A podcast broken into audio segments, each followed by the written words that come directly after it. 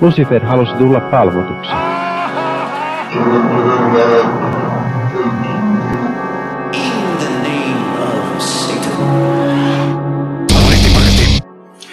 Hyvääpä, hyvääpä, hyvääpä, hyvää vuorokauden aikaa. Tämä on Sunnuntai Satanisti.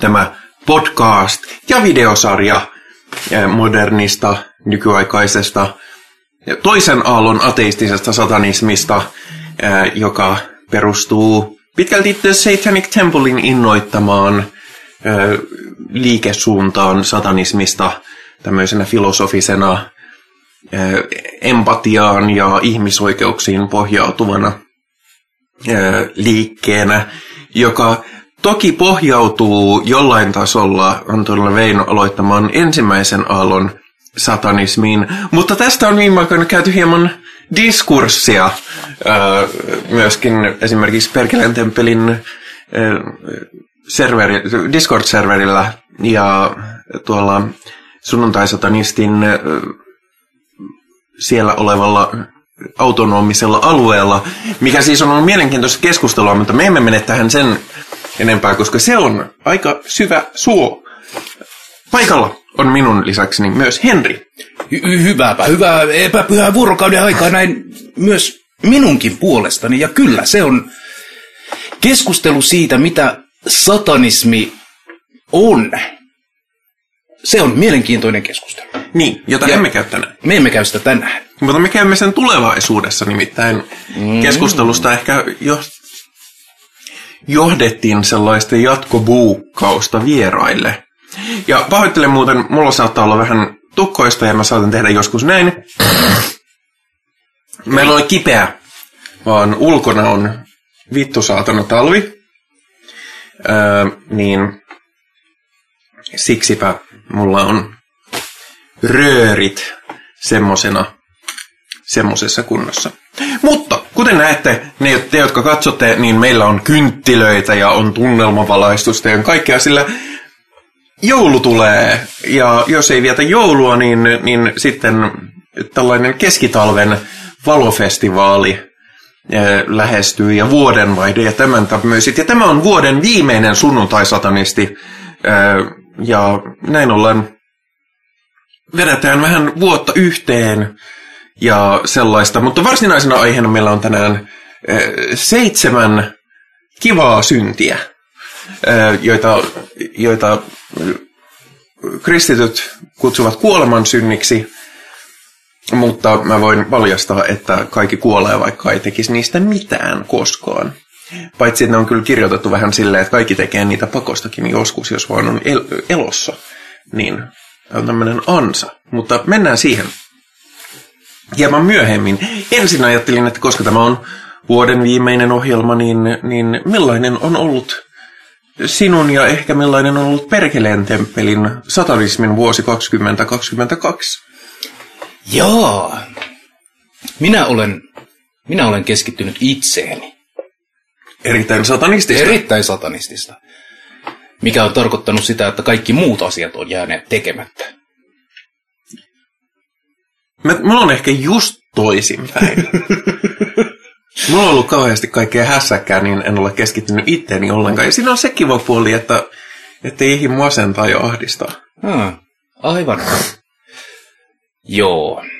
Perkeleen temppelissä me ollaan älyttömästi painittu sen kanssa, että pankit ei, ei vaan suostu.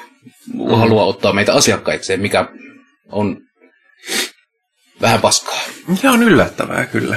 On. Jos niinku, jos niinku sinimustat saa pankkitunnarin, niin kyllä nyt Perkeleen temppelinkin pitäisi Niin, saada. kyllä.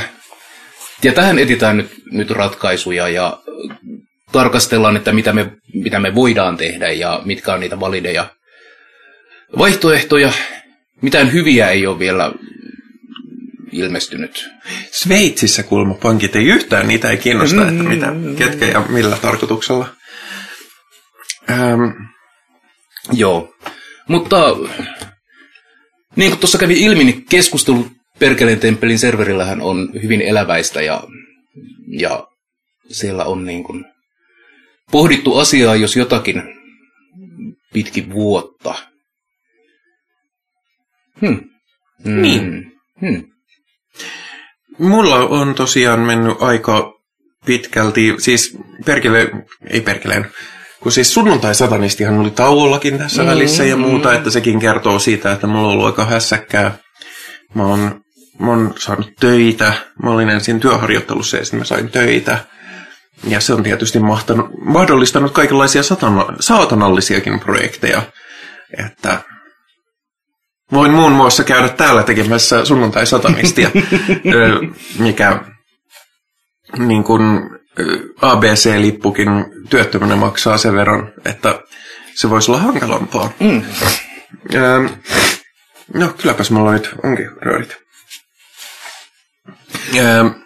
Mutta niin, niin, voisin sen mainita, että näin niin kuin henkilökohtaisena saavutuksena ö, sarjakuva-albumini tuli tänään painosta. Ja, eli pinseikkailut siis maailmassa. Mä en ole kauheasti ohjelmassa mainostanut mun sarjakuvaa. Viimeksi taisin mainita nopeasti, mm. mutta tosiaan se tuli tänään painosta. Se menee kustantajalle tietysti ensin, mutta mä käyn niitä kohta siltä hakemassa, kunhan se, se päätyy sinne asti, että ne tulee Tallinnasta. Niin tota, siinä mielessä sanoisin, että se on minulle ihan mainio tällainen vuoden päätöksen, ö, mikä se on suomeksi semmoinen, mikä pitää kirjoja pystyssä niin kuin kirjahyllyssä. Semmoinen Ää, se, bookend semmoinen. Joo. on niin kuin englanniksi. Niin kuin sellainen painava mötikkä, joka laitetaan siihen ja sitten se niin kuin pitää ne kirjat pystyssä. Toihan on erittäin, siis minä pidän tällaista juttua erittäin saatanallisena tai satanistisena, koska ensinnäkin taide, mm-hmm. itse ilmaisu, kaikki se on niin kuin hen, itsestään kumpuava taiteen luominen ja inspiraatio ja muu, sehän on erittäin paholaisen niin kuin, mukaista toimintaa. Ja sitten kun saavutetaan näitä niin kuin, pieniä virstanpylväitä niin saavutusten saralla, niin sehän on aina, aina syytä juhlaan. Mm. Mm. Mitä muuten tulee taiteeseen, niin nythän on ollut paljon keskustelua tästä tekoälygeneroidusta taiteesta ja harvoin on ollut yhtä uuvuttavaa mikään keskustelu, koska niin paljon kuin ymmärränkin ammattitaiteilijoiden tietyn ahdistuksen aiheesta, niin siltikin asiasta liikkuu hirveästi virheellistä tietoa, niin kuin ihmiset on suurin piirtein photoshopannut, että ne ottaa niin kuin tosta kuvasta tommosia ja tosta kuvasta tommosia ja sitten ne yhdistää se ja on silleen, että ei, se algoritmi ei toimi niin.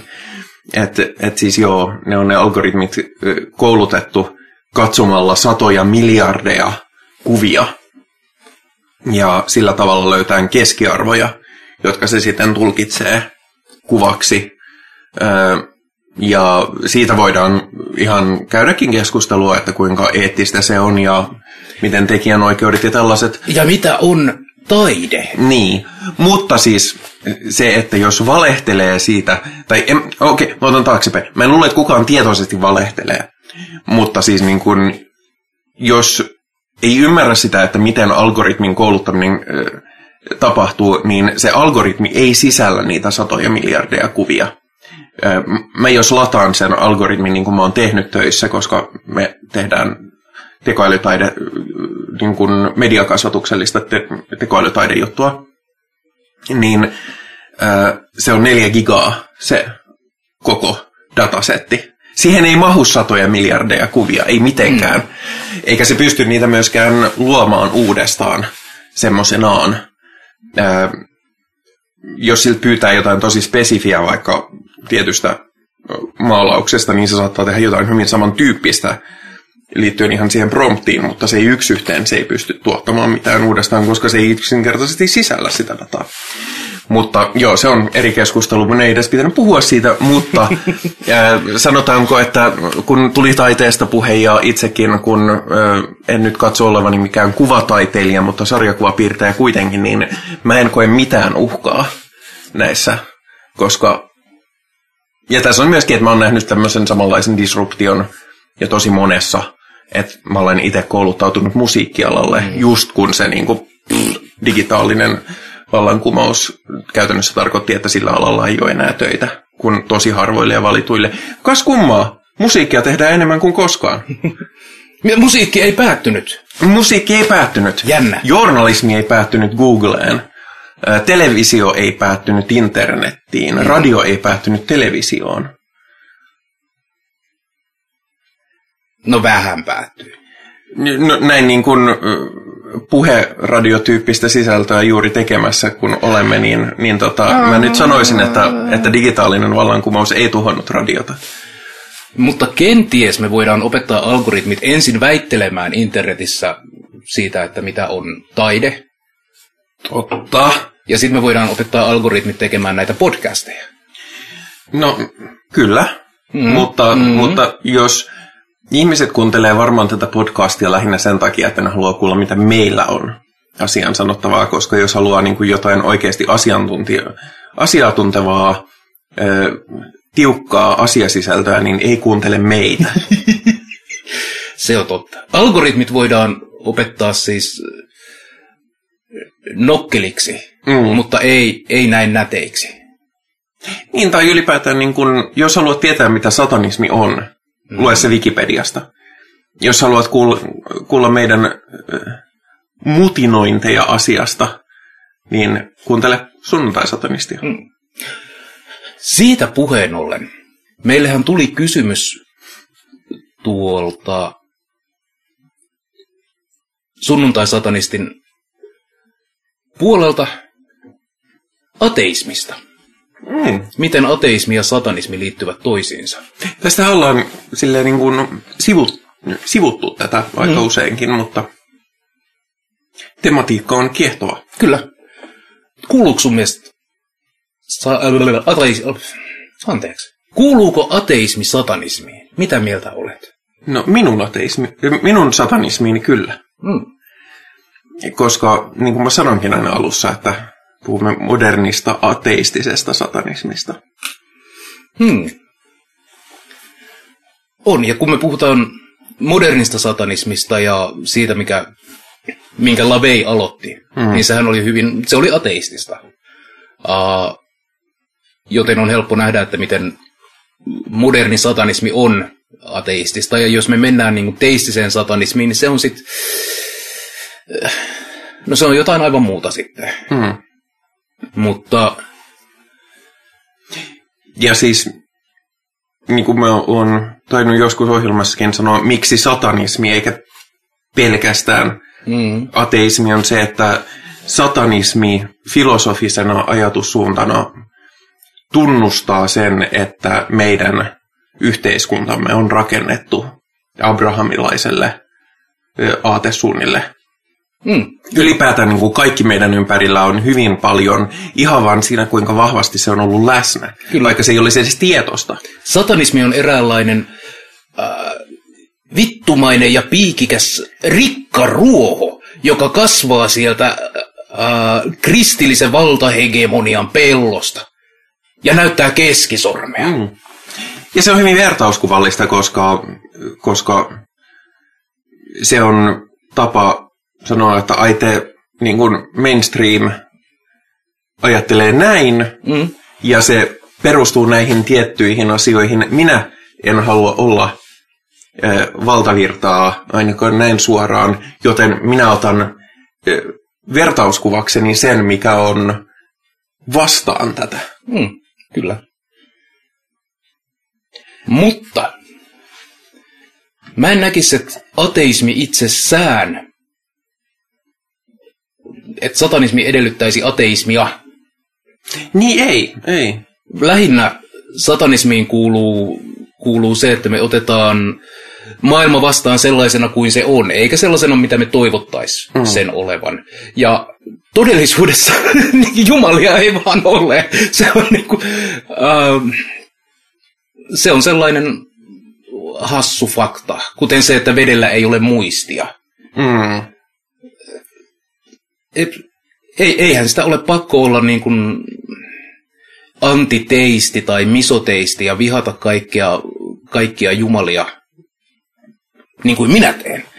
Mutta ateismi voi olla satanistille ihan vain sitä, että äh, en ole nähnyt Jeesusta.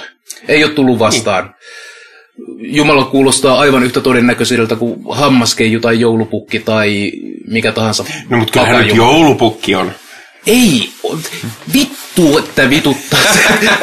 joulupukki, näin niin kuin, okei, okay. joulupukki näin joulun teemana. Mua ärsyttää ihmiset, jotka uskottelee lapsille, että joulupukki on siellä, se kurkkii kuule savupiipusta ja katsoo, kun sinä teet tuhmia ja ei tuo... Se on kamalaa. Se on hirvittävä, ää, hirvittävä asia tehdä lapselle. Ensinnäkin uskotella kummituksia ja muuta. Ihan vain siksi, että saadaan lapset ehkä jotenkin käyttäytymään ja syömään puuronsa loppuun. Se, se ei ole hyvää kasvatusta. Se on epäeettistä, se on moraalitonta. Ei, valehtelu ei ole, ole mun mielestä oikeutettua sellaisella ajatuksella, että no tämä nyt on vaan tapa. Ainahan me ollaan lapsille opetettu, että joulupukki siellä tulee ja antaa piiskaa. Ei. Mutta mä sain hammaskeilta kerran 50 markkaa. No huh. Se oli kyllä juhlapäivä No se. paree olla iso hammas niillä rahoilla. Se oli mun viimeinen hammas. No niin. Siitä hammas. Siitä viimeinen maitohammas. Siitä saa kuulemma aina vähän enemmän. Ai jaa, aivan, joo. Mm. Toisaalta joulupukkia jos opetetaan, että joulupukki on olemassa ja lapsi sen sisäistää. Jossain vaiheessa, kun se realismi iskee vastaan, että hei, minulle on, minulle on valehdeltu. Minua on kusetettu. Minä olen uskonut jotain, mikä ei pidä paikkaansa, niin se toisaalta voi olla hyödyllinen asia. Ää, hyödyllinen kokemus siitä, että mun ei ehkä pitäisi uskoa kaikkea sitä, mitä mulle auktoriteettihahmot, omat vanhemmat kertoo. Mutta toisaalta se on myös tapa niin kuin opettaa uskomaan jotain olemassa olematonta ja, mm, ja mm. jotain, mikä tulee ylhäältä, minkä sitten voi johtaa myöhemmin vaikkapa ö, joihinkin, joihinkin Mm, mm. ö, teistisiin uskonnon On, teemoihin. on tämmöinen kaikki, kaikkialla läsnä oleva näkymätön partaukkeli, Niin. joka on kiinnostunut siitä, syöksä puuron loppuun vai et. Niin sä oot tommonen partaukkeli. Mä oon tämmöinen partaukkeli. Mutta sä et ole kyllä kaikkialla. Enkä kauhean näkymätön. Niin. Mä voin kyllä tehdä niinku, mitä tulee tekoäly ja taitisi, niin mä voin kyllä hä- hävittää sut tosta aika helposti Aa. tässä editissä, mutta mä en ehkä tee sitä, koska se ei olisi ohjelman teeman mukaista. Mutta joo, siis mä olen siis samaa mieltä, että itselleni lasten kasvatus ei ole konkreettista, eikä varmasti tule loppuelämän aikana olemaankaan, mutta en mäkään lähti sille linjalle, että Mm. tässä on tämmöinen. Siis mun mielestä se on hauskempaa, jos aikuiset ihmiset toisilleen sanoo, että kyllä minä uskon pukkiin ja ho, ho, ho, ho. kyllä joulupukki sitä joulupukki tätä, koska, koska ne aikuiset ihmiset kaikki tietää keskenään, että mistä on kyse. Ja se on semmoinen hauska leikki. Ja leikkiminen on ihan kivaa. Aikuiset on liian on liian varautuneita usein leikkimään. Enkä nyt puhu seksuaalisista leikeistä. Niin, no mä olin jo Leikin- tulossa siihen, että Siis se, seksuaaliset leikit on tosi kivoja, ja, ja itsekin harjoitan. Mutta siis ö, muille kuin näyttelijöille, niin aikuisena leikkiminen, tämmöinen niin kuin leikkimielinen leikkiminen, on usein kiellettyä, ja mä olen, mä olen vahvasti sitä mieltä, että aikuisenakin pitää saada voida leikkiä. Muutakin kuin seksuaalisesti. niin, että jos, jos, jos olet ollut, oletko ollut vähän tuhma, tuletko pukin polvelle ja saat kovan paketin ja Niin, no se on nyt sitten seksuaalista leikkiä. Mutta mun mielestä myöskin, siis jos olen vaikka aikuinen ja haluan rakentaa legoja, niin kyllä minun pitää saada leikkiä legoilla. Kyllä, kyllä. Tai, tai teeskennellä kavereiden kanssa, että oo, se on se joulupukki, voi voi. Tai tällaista, koska me kaikki tiedetään, mistä on kyse. Mm. Öö, aikuisten leikkiminenhän on usein pelaamista, Mm, mm. se on näyttelemistä, se on fiktion luomista. Ö, mun mielestä ne ei aina tarvitse olla näin. Sen täytyy olla kauhean funktionaalista. On ja siis... Mä en tiedä, miten tämä liittyy enää mitenkään tähän ateismiteemaan, mutta mä nyt menin tälle linjalle. Mm. Onhan urheilukin jollain tavalla leikkimistä. Niin. Mutta sekin täytyy ottaa niin helvetin tosissaan. No tiedät, pitää voittaa. Niin, saatana. ei ole kivaa, jos ei voittanut. Mm. Mm. Et siinä mielessä niin kun, mä, mä tosiaan, tämä jotenkin johtuu nyt tästä ateismista, mutta siis tavallaan, niin ehkä se paralleeli on siinä, että kun minä sanon Hail Satan tai, tai niin kun laitan pentagrammin ikkunaan ja olen silleen, että "Aa, täällä asuu pahuus, niin ei täällä asu pahuus, saatana ei ole olemassa, mutta, mutta sen ikonografian tuominen esiin, varsinkin seurassa, jossa kaikki me ymmärretään, missä kontekstissa se noudatetaan, mitä se meille edustaa, Mm. niin, niin sehän on vaan hauskaa. Hmm. Ja se, ja se niin kuin erottaa myöskin ateismia. Totta kai ateismia voi olla ilman satanismia, satanismia voi olla ilman ateismia. Sen takia mulle sata, satanismi ja ateismi ei ole synonyymit ja sen takia olen nimenomaan satanisti, koska ensinnäkin siinä on ö, filosofinen viitekehys, jo, josta ö, olemme, jo, johon me kaikki samaistumme, jotka identifioidumme saman hengen satanisteiksi. Ja me voidaan leikkiä sillä ikonografialla, me voidaan leikkiä niillä konsepteilla, me voidaan leikkiä mm. sillä yliluonnollisella olennolla kuin saatana. On ja mulla kun on, on kristillistä taustaa ja mä olen uskon luopio, niin mulle tämä saatanallinen ikonografia ja rienaus ja kaikki muu on, on erittäin latautunutta edelleenkin vielä niin kuin mm. vuosien jälkeen ää, Jeesuskultista vapautuneena. Ja kyllähän se, se vaatii sellaista tiettyä karnevalistista leikkimieltä, että vedetään nyt huput päähän ja mennään metsään palvomaan saatanaa ja mutta se on hauskaa ja mun mielestä satanismi, jos mikä uskonto, on, on, on lupa sille, että sinulla, minulla, meillä saa olla hauskaa mm. näiden asioiden äärellä ja meidän ei tarvitse ottaa niin kuin elämää niin vakavasti, koska tämähän on aivan absurdia touhua muutenkin tämä eläminen. Mm, aika paskaa, Hmm. sanoisin. Ja ö, tosiaan, sä olet, olet, ollaan usein tehty tämä ero, sä olet anti Mä olen Teisti. antiteisti, joo. Ja mä olen post-teisti, koska mulle yliluonnollisten olentojen ö, ja niihin uskominen on täysin aikansa elänyt mm. asia, jo- jolla ei ole mitään relevanssia mun elämään ää, ja jolla, joka ei niin kuin, tarkoita mulle mitään. Tässä on muutama termi, jolla mä tykkään leikkiä ja ajatella. Toisaalta olen niin kuin, voidaan, me voidaan jaottaa ateismi niin kuin, on heikkoa ateismia ja vahvaa ateismia. Ja nämä ei ole niin kuin latautuneita silleen, että kumpi on parempaa, kumpi mm. ei. Heikko ateismi on sitä, että no et, et ole vakuuttunut siitä, että jumalia olisi olemassa. Done. Se ei vastaa mihinkään muuhun. Vahva ateismi puolestaan on sitä, että olet vakuuttunut siitä, ettei jumalia ole. Ja mun mielestä mulle tämä on osuvampi termi, koska mä olen täysin vakuuttunut, ettei jumalia ole olemassa. Uh, samalla tavalla kuin mä oon vakuuttunut, ettei tonttuja tai, tai keijukaisia tai kummituksia tai muuta tällaista ole, ole olemassa. Minä uskon tieteeseen ja siihen liittyy se, että mä unohdin ottaa aamulääkkeet, joten otan ne nyt. Kiitos tiede. Ne auttavat muun muassa minun tukkoisuuteen. Mutta sitten olen myös antiteisti.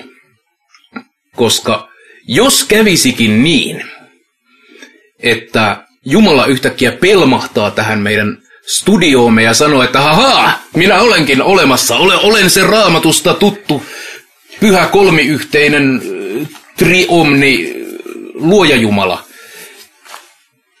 Niin siinä vaiheessa mun olisi pakko todeta, oh, siinä se nyt on. Ei, ei käy kieltäminen. Fuck off! Se, niin. Niin kuin silleen, ah, koska jos Jumala on se, miksi hän itsensä ilmoittaa raamatun pyhissä teksteissä, niin aivan täys kusipää. Ja silloin minun mielestäni mun ainoa moraalisesti oikeutettu lähtökohtani olisi liittoutua paholaisen kanssa ja käydä vastaan tätä ää, demiurkkia, paskiaista. Mm. Joskin jos menemme raamatun ukkelin mukaan, niin paholaista ei ole silloinkaan, joten... Ah, no se riippuu vähän. Niin, no, Niin, no mm, siinähän se mm, just on. Se on mm, pi, mm. pite, siis muhun vetosi teininä vahvasti ja mä en, mä en nykyään on niin kuin, en olisi lähtemässä kelkkaan ja siihen liittyy paljon sellaistakin, mikä en ole. Mutta ootko kuullut sellaisesta kuin ignostiikka? Ignostiikka, se kuulostaa hyvin ignoraamukselta. Mitä se on? Se ei ole itse asiassa ignoraamusta. Se pikemminkin sanoo, että te kaikki muut olette ignoraamuksia. Se on siis juutalaisuuden alla oleva tämmöinen sekti, eh, joka lähtee, se on vähän niin kuin agnostiikka, mm-hmm. mutta se lähtee siitä, että kysymykseen, onko Jumala olemassa, ei voi vastata, koska me ei olla koskaan määritelty, mitä se kysymys tarkoittaa. Aivan, eli tällaista niin kuin älyllistä masturbaatiota. Niin, mutta mu- muuhun vetoaa se, koska justiinsa se, että jos mainitaan, että tähän tulee nyt Jumala ää, tähän kameran eteen ja sanoo, että, että moi, se olen minä. Ää, no, videoeditoinnilla mä voisin tehdä sen, mutta siis, mutta siis oletetaan, no ensinnäkin mä olisin silleen, että mitä, mitäköhän noi lääkkeet oli, mitä mä just vedin.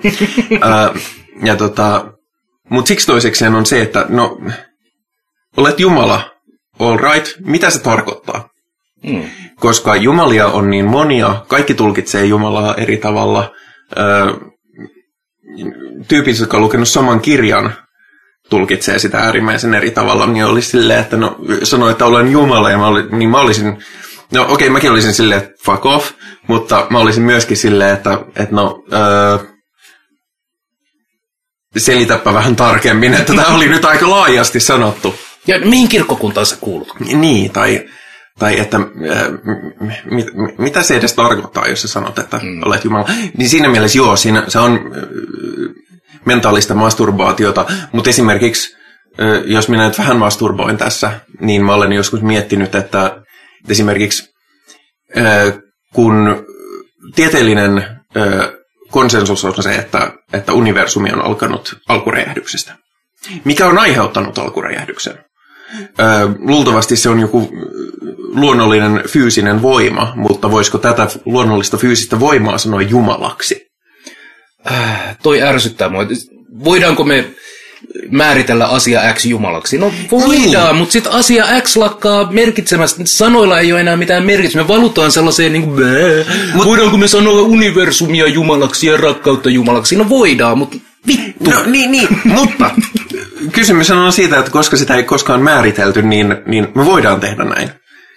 Siinä tietysti mennään siihen, mitä käytiin, että voiko mikä tahansa olla satanismia, mikä vaan sanotaan, että on satanismia, ää, mistä käytiin keskustelua siellä serverillä, ja mä oon niin silleen, että no okei, se on, ää, siis voidaan mennä tähän, mutta myöskin täytyy muistaa, että niin kuin, ää, se, että joku ö, aatesuunta ottaa itselleen nimen, tarkoittaa yleensä, että siinä on joku kriittinen massa, että, että niin kuin se yleisesti hyväksytään. Mm. Ja kun sanon yleisesti, se ei tarkoita, että kaikki on asiasta samaa mieltä, vaan esimerkiksi The Satanic Templein innoittama toisen aallon satanismi, niin se on aika iso aatesuunta, ja siinä on tarpeeksi monet ihmiset sanoa, että tämä on minun satanismieni, ja mä uskallan sanoa, että tämä on satanismia. Se on keskustelu toiseen kertaan. On, on, mutta siis ainoa syy, miksi mä nostin tämän esiin, on se, että se on just sama, että en niin kuin, ää, yleensä jumalia on ne, mistä ihmiset, ää, tarpeeksi moni ihminen on sitä mieltä, että joo, tätä on meidän jumalamme, ja sitten se on se jumala.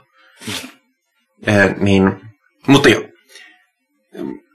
ateismi minulle on sitä, että en usko yliluonnollisiin asioihin, niin mitkä nykyään saattaa vaikuttaa yliluonnollisilta, luultavasti ei ole yliluonnollisia. Meillä on, meillä on aukkoja meidän tietämyksessämme luonnontieteistä ja, mm. ja universumista, ja jotkut käyttää sitä argumenttina Jumalalle, Ja mä taas sanoisin, että no, niitä aukkoja on parisataa vuotta sitten ollut aika pirusti enemmän. Mm.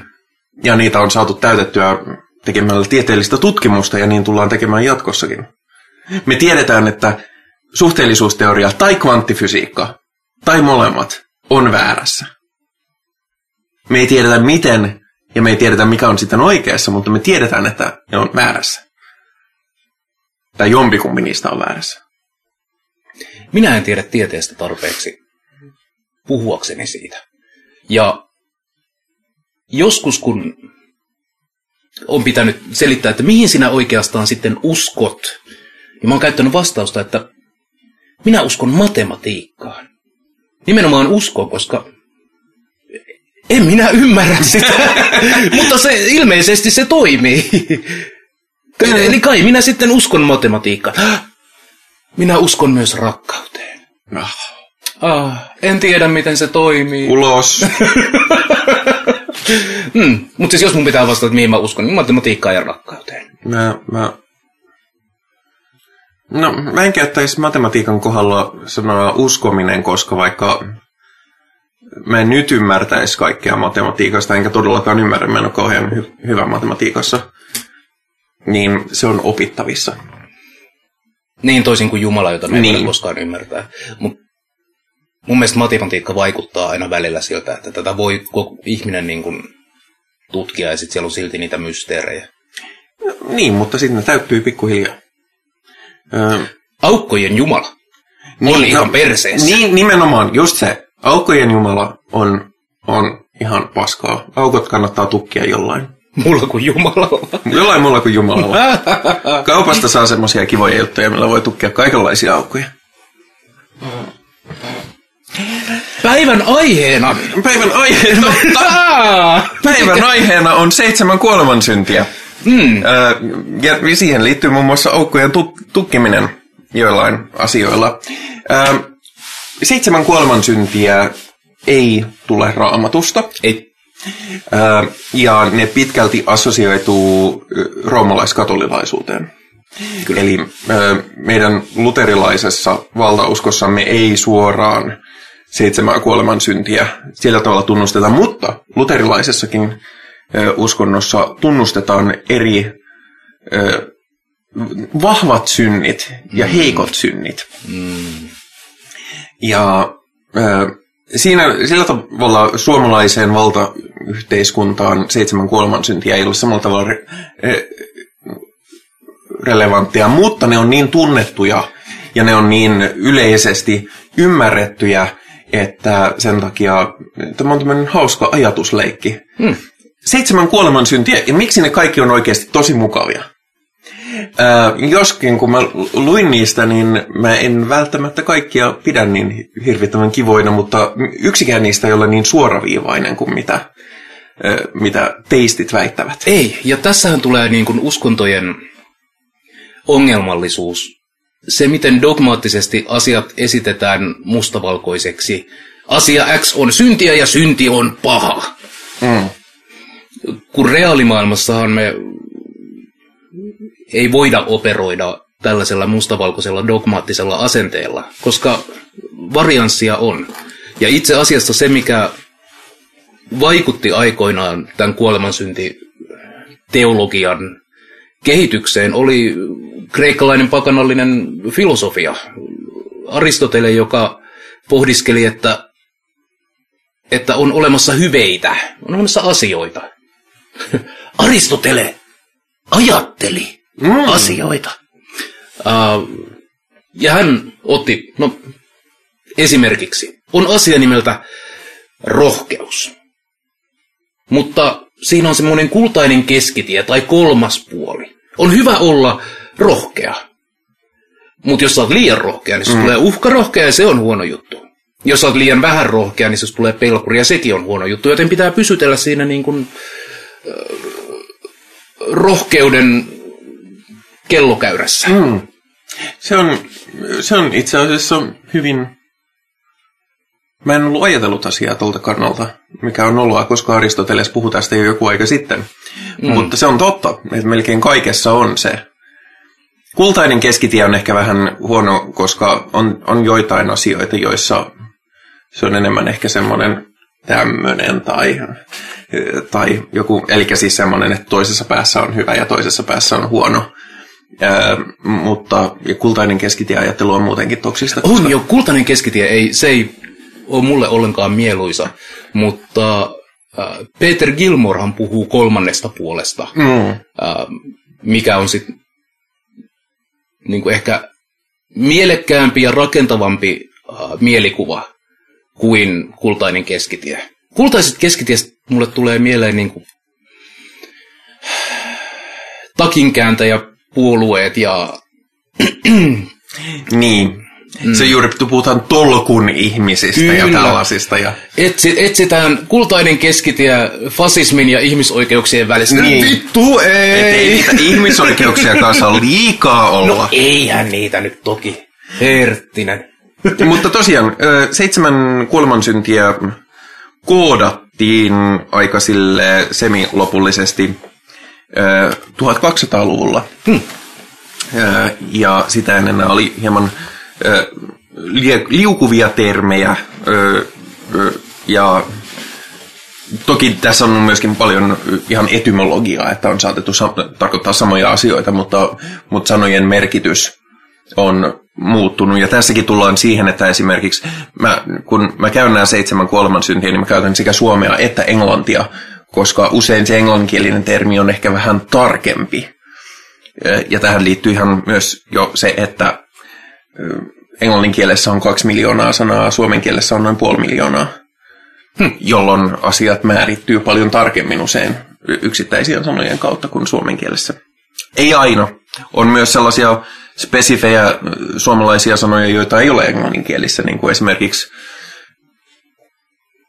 mökköröösi, jonka keksin juuri, se ei löydy sanakirjasta.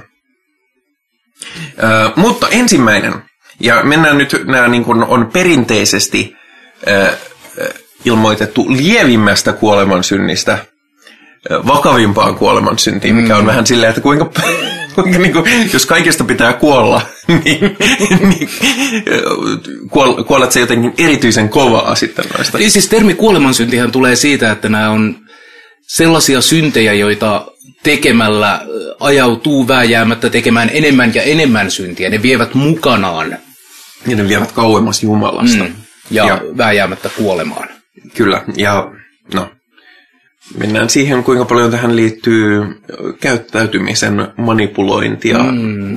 tiettyjen valtarakenteiden ö, mukaan. Mutta lievin kuolemansynti on himo, Oho. mikä on itse asiassa yllättävää, jos miettii ö, kirkollisesti. Seksuaalipolitiikkahan on ollut hyvin keskiössä. Mm. Ei ollenkaan samoilla arvoilla kuin esimerkiksi meillä. Ö, mutta, mutta se on niin kuin, ö, himo, eli lust tai lechery Mm. englanniksi. Huikentelevaisuus. Ö, latinaksi luxuria. Tämä on luxuria. Ö, on voimakasta halua. Mm-hmm. Ja usein assosioidaan nimenomaan tämmöiseen pysähtymättömän seksuaaliseen haluun. Mm, mutta tarkkaan ottaen siis myös aseksuaalit ihmiset voivat harjoittaa himon syntiä, jos haluavat jotakin hirveästi. Kyllä. Ähm, halu voi olla myös jotain äh, muuta, äh, mutta erityisesti himo on vaarallista katolisen kirkon mukaan, koska se saattaa johtaa seksuaaliseen kanssakäymiseen. Oi, ei. Ja siitä ei kirkko tykkää. Ähm, joskin sitten mainittakoon, että he mainitsevat myöskin, että tähän voi liittyä äh, muun muassa raiskaus, Mm. liittyy hallitsemattomaan himoon. Eläimiin sekaantuminen voi liittyä hallitsemattomaan eh, himoon. Ja katolisessa kirkossa ehkä tiedetään muitakin juttuja, mihin se saattaa kohdistua, mitkä ei ole niin hyviä. Ähm, mutta himo. Mm. Minusta himo on ihan positiivinen asia. Siis kaikki ne on äärimmäisen inhimillisiä. On, ja jos me puhutaan niin kuin seksuaalisuudesta, on ihan kertovaa, että, että demonisoidaan ja tehdään syntiseksi meidän koko ihmissuvun jatkuvuuden edellytys. Fuck off. Se, tä, se, täytyy, se täytyy tapahtua kirkon määrittämässä kontekstissa. Niin, Ähm, ilman himoa. Mikä kuulostaa kovin kliiniseltä. no siis mm, tietyt vanhoillisuuskonnolliset piirithän kyllä on, että, että seksuaalisuus liittyy vain ja seksi liittyy vain suvun jatkamiseen. Kyllä. Ja sen takia katolinen kirkko myöskin kieltää ehkäisyn Mm. ja abortit, koska, koska yksi seksi on yksi lapsi. Tai olet tehnyt seksiä väärin. A, a, ai, aivan. Niinhän se... Niinhän Siitä on itse asiassa. Monty Python sketsi, missä, missä se on, että ole, roomalaiskatoliset on sellaisia, että kun äh, hankit yhden äh, tai harrastat yhden seksin, niin, niin saat yhden lapsen, äh, mutta me olemme anglikaaneja, joten me saamme seks, äh, seksiä niin paljon kuin haluamme, ja sitten ja vaimo on silleen, mutta, mutta me olemme harrastaneet seksiä kahdesti ja meillä on kaksi lasta. Niin, mutta jos haluaisimme, oi kyllä kiitos. ja, ja näin edespäin. Mm. Ja Monty Python oli ihan hauska, vaikka siinä onkin ö, paskoja transfobeja ö, näin niin kuin vanhemmilla päivillään, mutta toisaalta ne oli silloin nuoria. Mä luulen, että ne on ollut silloin ö, pidempiä ihmisiä, kun ne on ollut nuoria eikä vanhoja paskoja. Ähm, Mutta himo. Himo. M- mun mielestä ö, kaikki tiede osoittaa, seksologia osoittaa, että terve seksuaalisuudensa tyydyttäminen ja, ja himon ö, ottaminen vastaan normaalina inhimillisenä tekona on ainoastaan positiivinen niin henkisesti kuin fyysisestikin. Hmm. Suosittelen erityisesti homoseksuaalista seksiä, koska silloin ei ole yksi lapsi, yksikään lapsi yhdestäkään seksistä. Okei, ö, voi olla, en missään nimessä halua trans- ja muun sukupuolisia tästä ottaa pois. Silloin voi homoseksistäkin tulla yksi lapsi. Ja itse näin mm, lesbona muun sukupuolisena kannatan itseni kaltaisten kanssa seksuaalisia, homoseksuaalisia tekoja. Minut löytää Discordista. Mutta tota, ää, ah, äänet pois tuolta. Hyi. Puussa sillä aikaa. Niin. Usein meillä ihmisellähän on seksuaalinen vietti. Ei aina, ja sekin on ihan okei. Eikä kaikilla. Ei, ei kaikilla. Ja, mon, ja lähes kaikilla vaihtelevasti. Kyllä.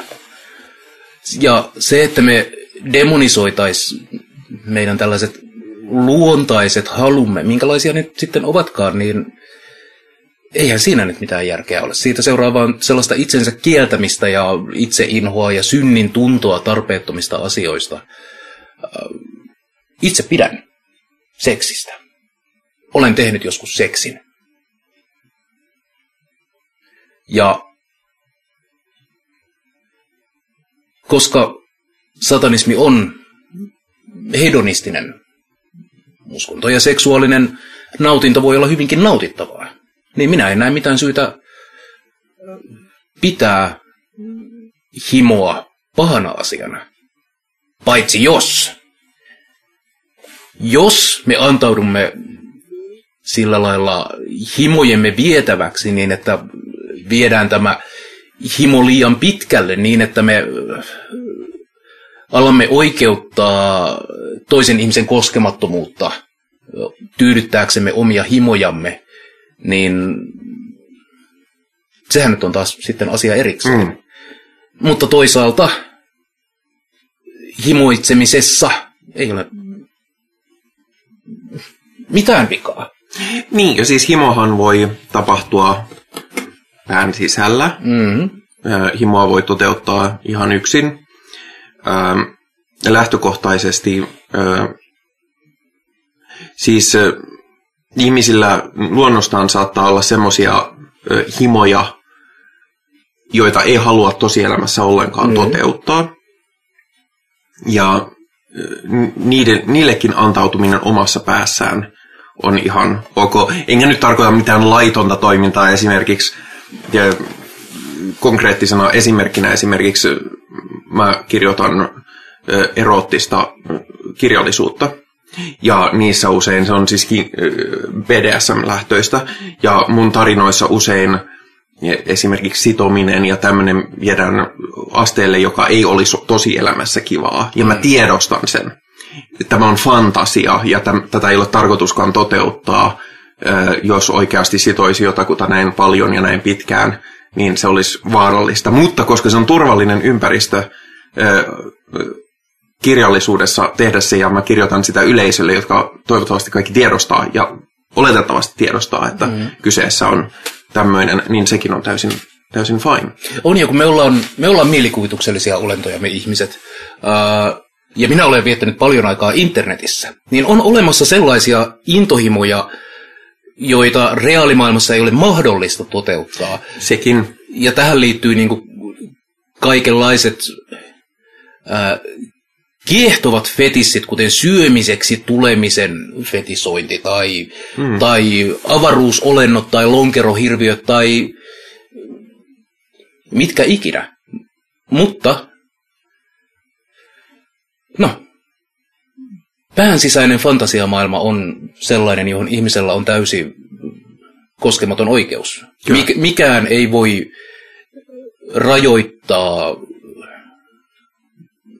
himokkaita fantasioita, ottamasta juuri sellaista muotoa kuin itse haluaa. Tietysti jos itse tunnistaa, että ö, omat sisäiset fantasiat saattaa kannustaa itseään johonkin epämoraaliseen tekoon, niin sitten mm. kannattaa tietysti käyttää omaa harkintaa. Ja lähtökohtaisesti se, mikä tapahtuu oman pään sisällä, ei ole vahingollista. No. Ähm, mutta siis todella, himo voi myös sitten johtaa vaikka, ö, vaikkapa Bill Cosbeihin, niin. ja, ja muihin. Mutta silloinkin, se, silloinkin epämoraalinen teko on ollut se aktuaalinen toiselle ihmiselle pahaa tuottaminen. Niin. Ei se itse himo. Niin. Kloroformifantasiat itse asiassa on tosi yleinen. Mm.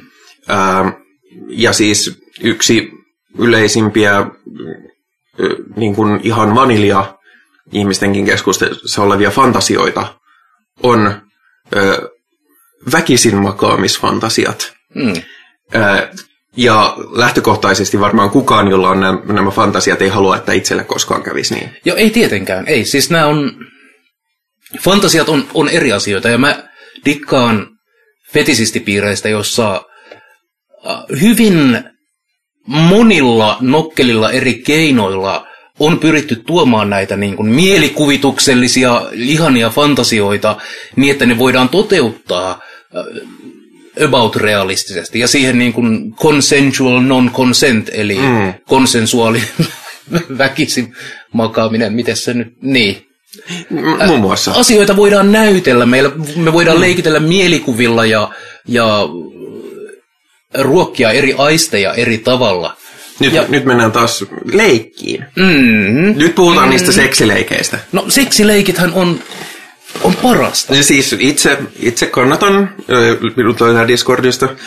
Ähm, no joo, en käytä Perkeleen temppelin Discord-kanavaa mm. deittipalveluna, älä huoli. Ähm, mm-hmm.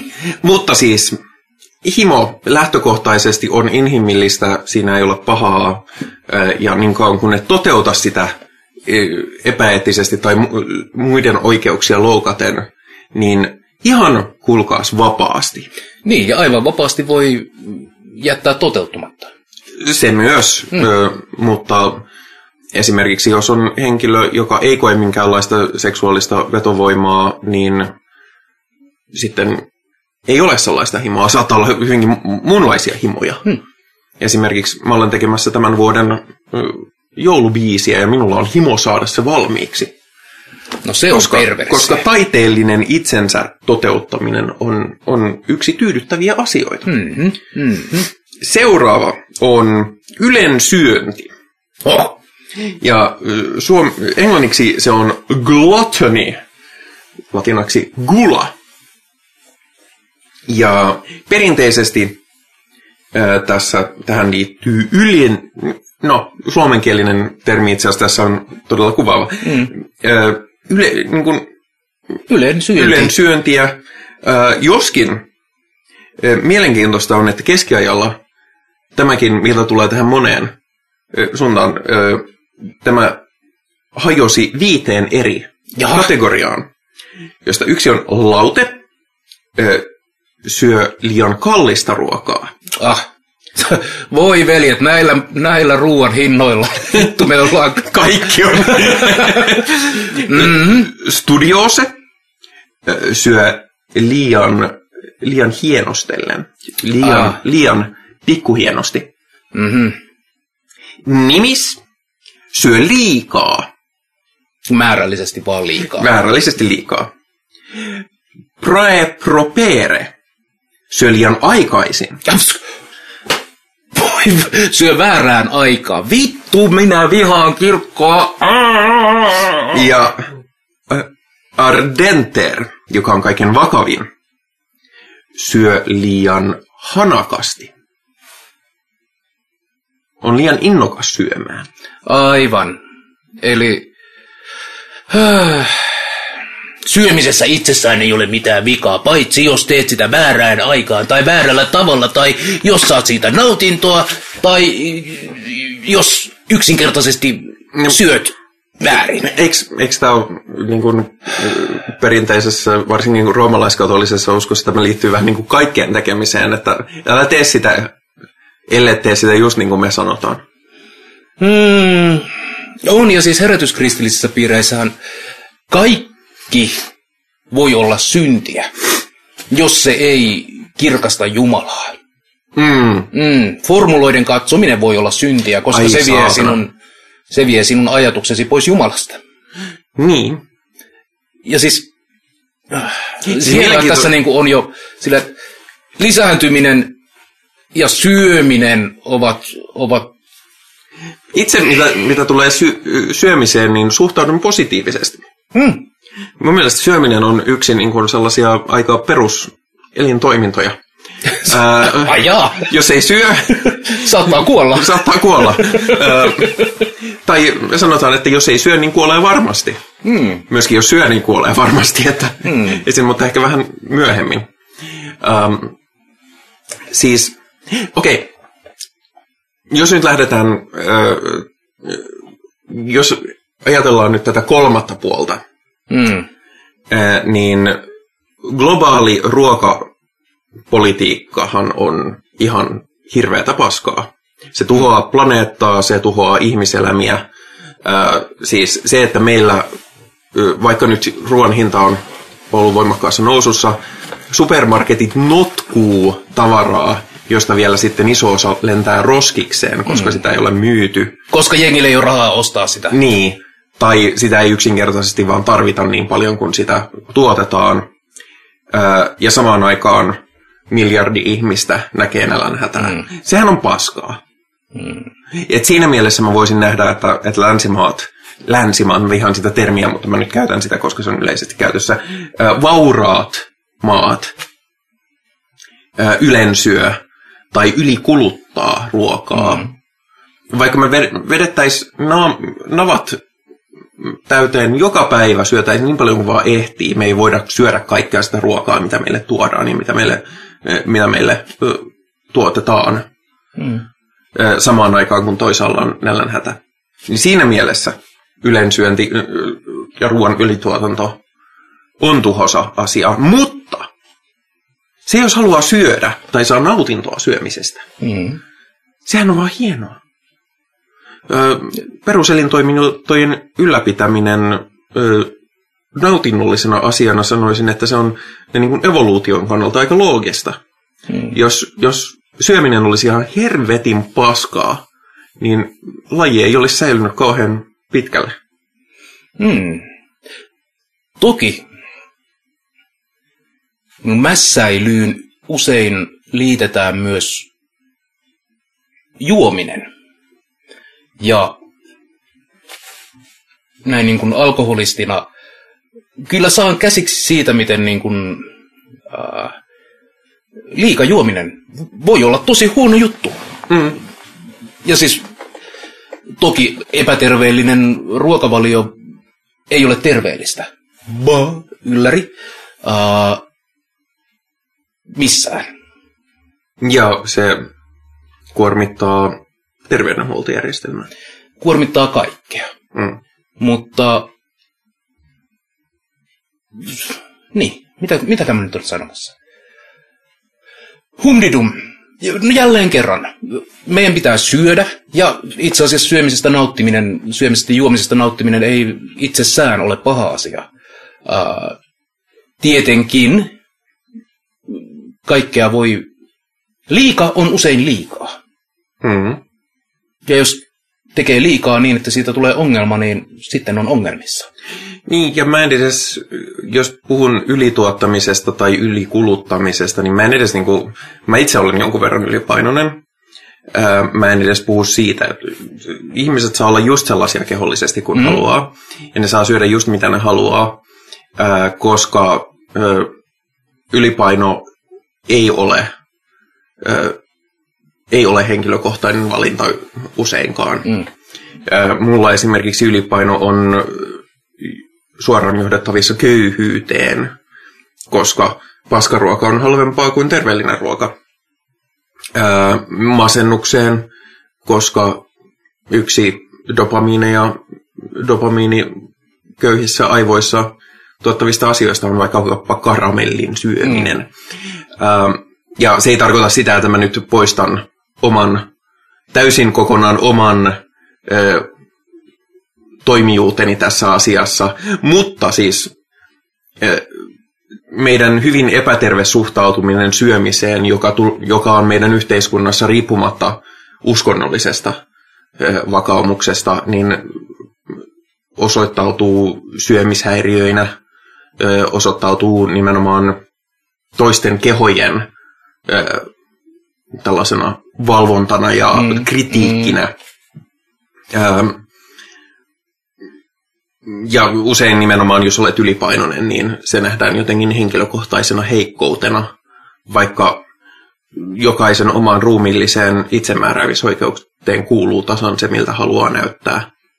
Tietysti jos itse kärsii omasta ylipainosta, niin sitten mä myöskin olen silleen, että no, kaikki resurssit ja voimat sen, sen kanssa auttamiseen.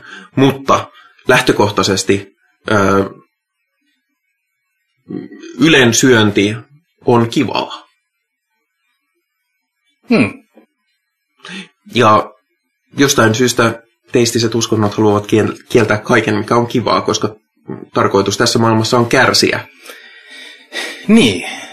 Tai ehkä pikemminkin varmistaa se, että, että synnin tunto elää. Mm. Ja jos niin kuin jos saadaan ihminen vakuutettua siitä, että syöt väärin, niin vittu kun joka päivä pitää melkein syödä. Mm-hmm. Niin sitten sitä synnin tuntoa, sama juttu tämän niin himon kanssa. Oho, oho. Tämä tulee toistumaan näiden kaikkien kanssa, että me varmaan mennään vähän nopeammin. No joo, näitä, mennään näitä nopeammin. Mutta mut siis sehän tekee ruokasuhteesta nimenomaan hankalan ja syömishäiriötä mm. hankalan, koska syödä on pakko. Ja nälän tunne on yksi meidän voimakkaimpia vaistollisesti ohjaavia asioita. Nälän tunne yliohjaa esimerkiksi seksuaalisen halun. Nälän tunne yliohjaa meidän tarpeen, tarpeen nukkua. Nälän tunne ylipäätään yliohjaa meillä melkein kaikki muut mm. vaistot. Me ollaan valmiita lopettamaan melkein mikä tahansa kesken, jos on nälkä. Minä ainakin. Mm. Minä lopetan kaiken. Sitten mä aloin vaan kiukuttelemaan. se, on aina, se on aina. Seuraava on ahneus. Aivan. Ja ahneus on ehkä äh, niin, englanniksi greed ja, ja latinaksi avartia. Anteeksi, avaritia. Ja kieltämättä ahneus on yksi niitä asioita, joita, joista itsekään en pidä. Niin, miten me määritellään ahneus? Niin, ähm, perinteisesti kristillisessä kirjallisuudessa ahneus määritellään materiaalisen hyvän äh, keräämisenä itse, yli omien tarpeidensa. Mm. Ja tässä olen samaa mieltä, se on, se on tuhoisaa, se on paskaa, jos katsotaan meidän, meidän miljardöörien aiheuttamaa tuhoa niin sosiaalisesti kuin ympäristöllisesti kuin kaikilla tavoilla. Ja se on pahaa. Se, tai se on, se on, en sanottu pahaa, paha on liian no, subjektiivinen. Mm. Se, on, se on tuhoisaa, se on objektiivisesti tuhoisaa. Niin, tässäkin se skaala. Äh, haluanko minä, että mulla on jotain niin kuin, äh, tietyn astiaston mm. astioita ihan vaan, koska, koska olen ahne ja haluan, että mulla on hieno astiasetti, vai en mä sitä nyt varsinaisesti tarvitse. No. Ja meidän hienot kulissit. Joo, mä oon, mä oon semmoinen harakka, että mä kerään kaikkea mm. pientä ja kiiltävää ja nättiä ja kummaa. Uh, sekin, on, sekin on ahneutta. Mutta toisaalta niin kuin, mitä sitten olisi täys ahneuden puute? Silloin pitäisi elää jossain kurjassa asketismissa, että minulla on vain kengät ja housut. No, sitähän esimerkiksi luostarit edustaa. Kyllä.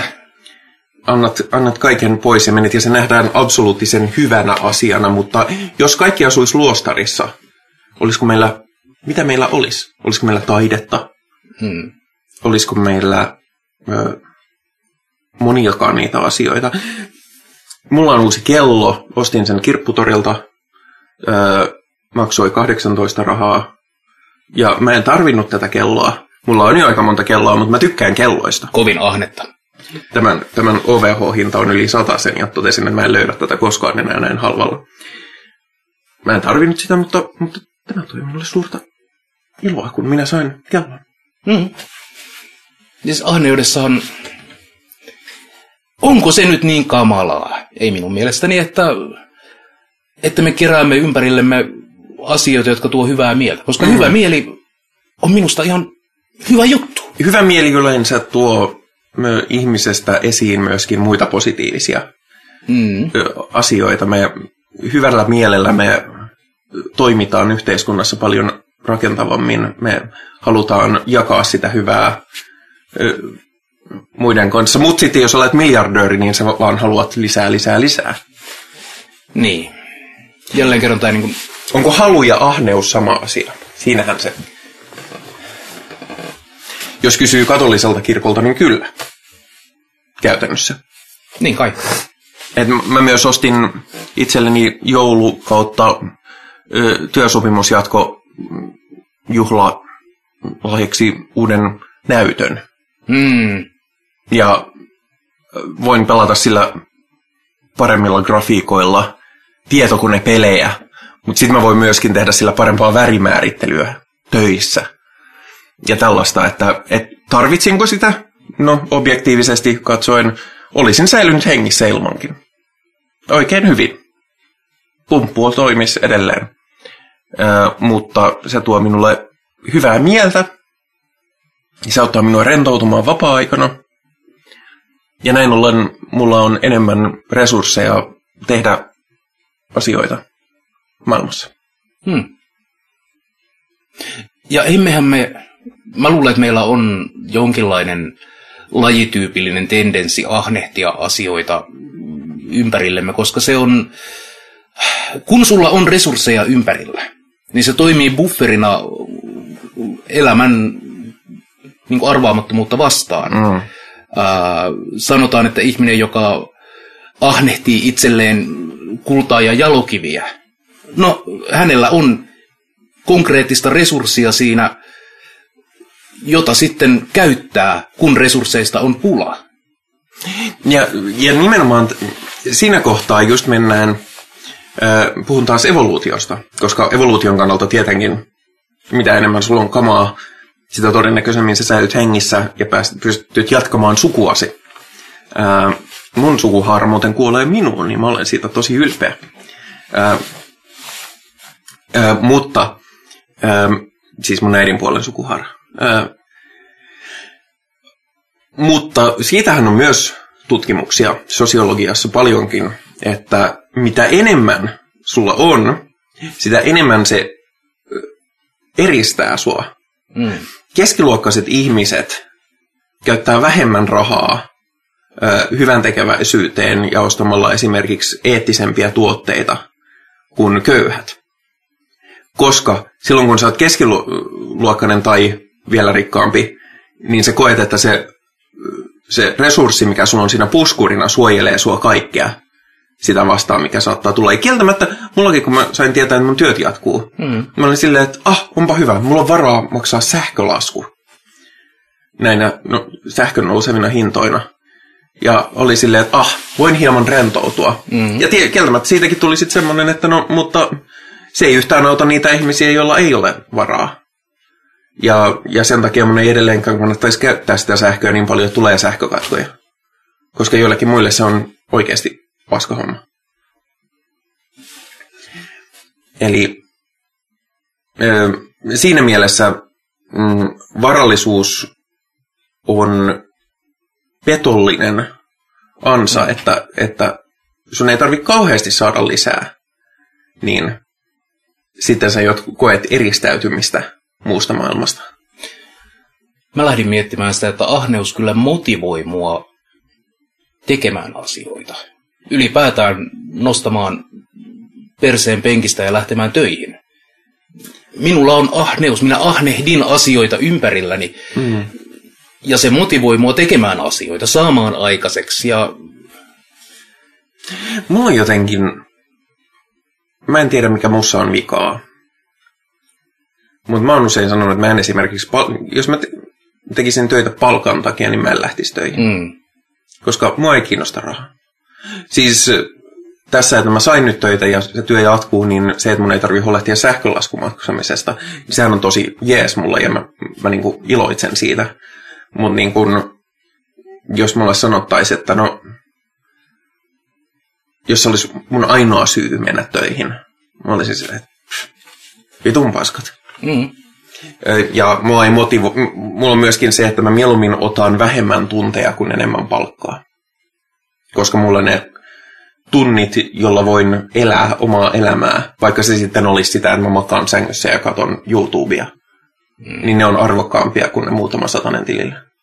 Mutta mä olen ilmeisesti aika, aika harvinainen tässä suhteessa, koska tämä aiheuttaa jopa suurta aggressiivisuutta joskus ihmisissä. kun Että puhun- kehtaat! Niin! Että kehtaat! Ja silleen, jos mä oon silleen, että en, en, en mä tarvii enempää rahaa, niin sitten on silleen, no anna se raha sitten vaikka mulle.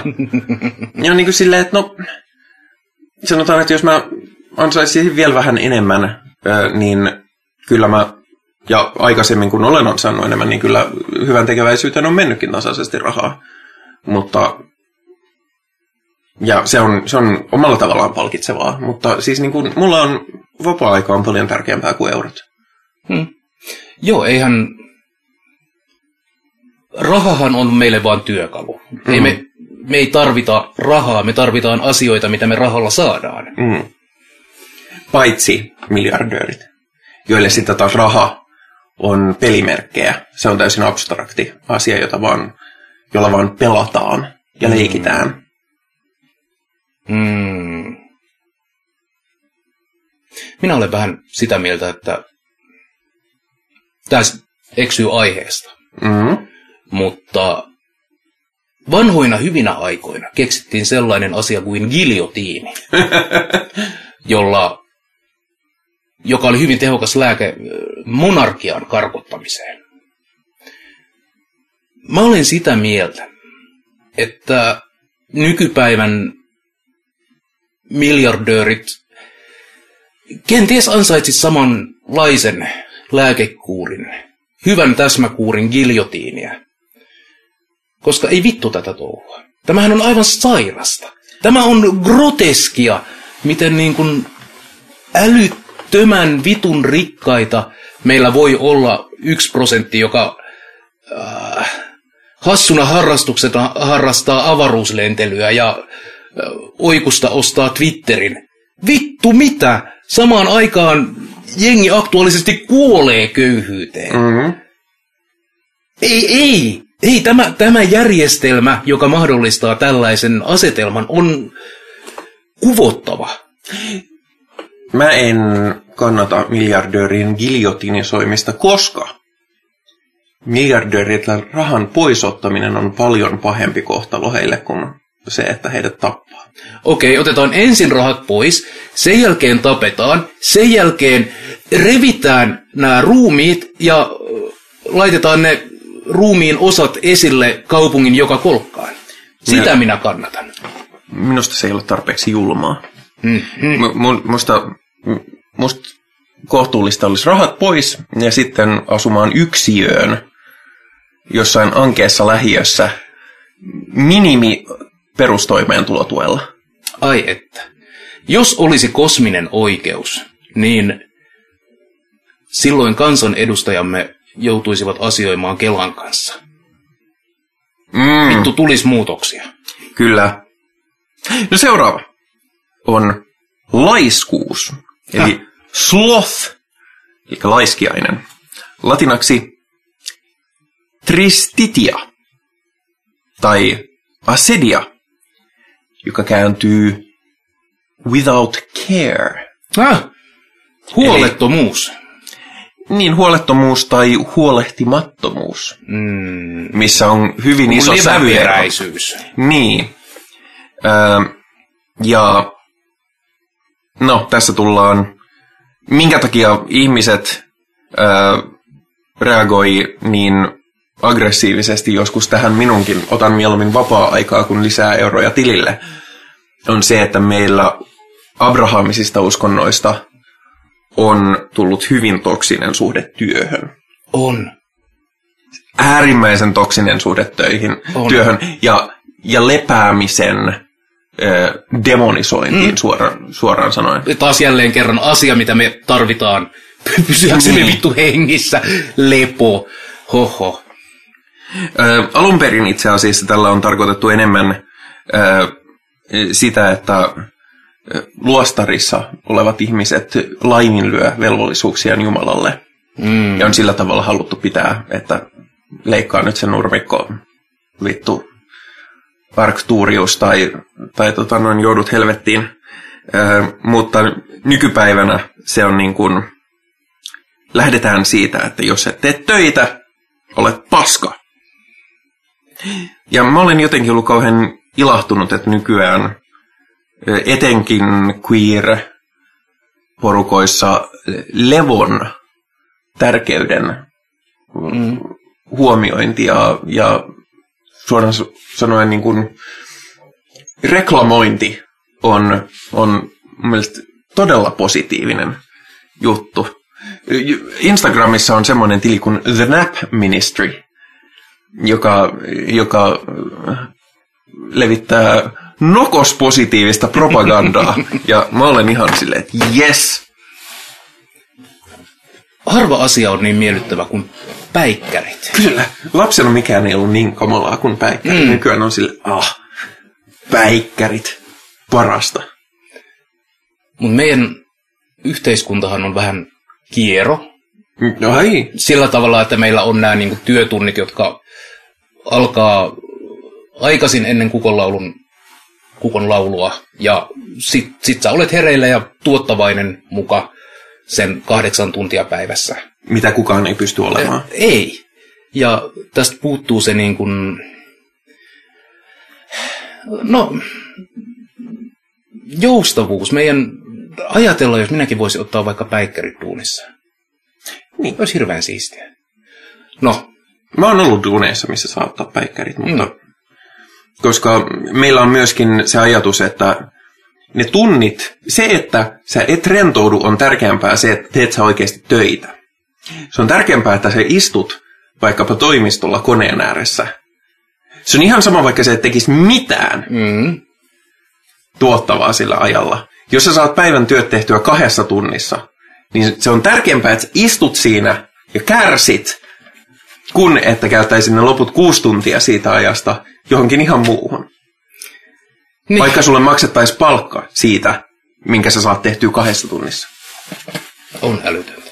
Mutta laiskuus on mulle hirveän vaikea äh, asia kääriä pääni ympärille, koska äh, mä oon levoton. Mä mm. tartten koko ajan vähän jotain virikettä, vähän jotain tekemistä, äh, jotain puuhasteltavaa. Pitää aina olla joku projekti, mielellään viisi.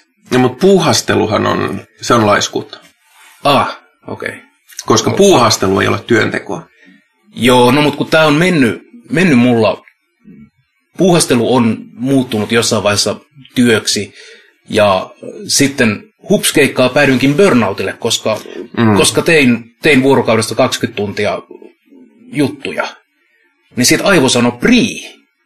Ja siis burnoutien saaminenhan on koko ajan vaan yleisempää ja yleisempää, koska meillä on niin toksinen työkulttuuri. Ja ihmiset toteuttaa sitä työkulttuurin toksisuutta. Minäkin toteutan sitä ihan tietämättäni, koska se on niin sisäänrakennettu mm. meidän järjestelmään. Ja mulla on kestänyt niin kuin pitkään ja edelleen kestää löytää semmoinen äh, terve asenne siihen, mitä mä teen, kuinka aktiivinen mä olen. Ja mm. se, että mä muistan levätä. Ja mä joudun usein pakottamaan itteni silleen, että nyt, nyt nukkumaan, nyt lepäämään. Tässä on päivä, jolloin ei ole menoa tai mm. puuhaa, pitää ladata akkuja.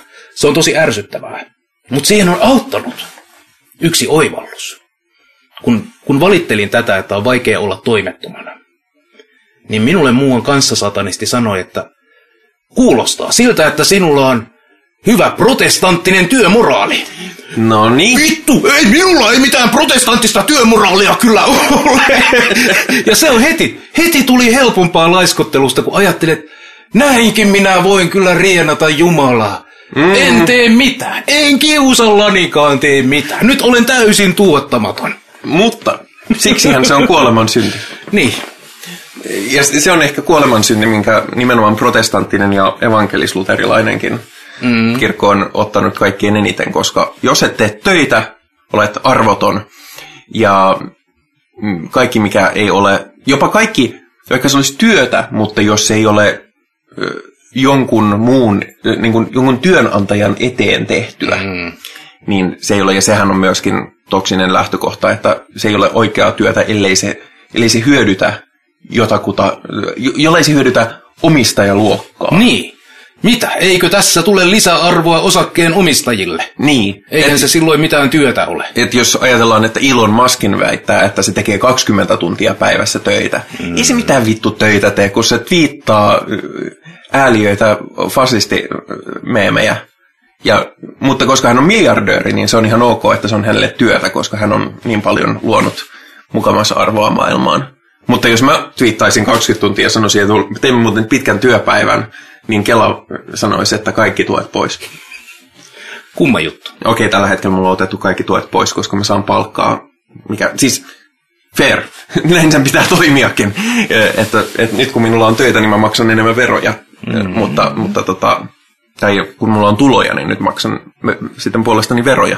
Mutta tota, mutta siis joo, lähtökohta työnteosta on, meillä on tällä hetkellä hyvin epäterve, suhde lepoon on vielä epäterveempi, joten levätkää ihmiset, levätkää. Mm.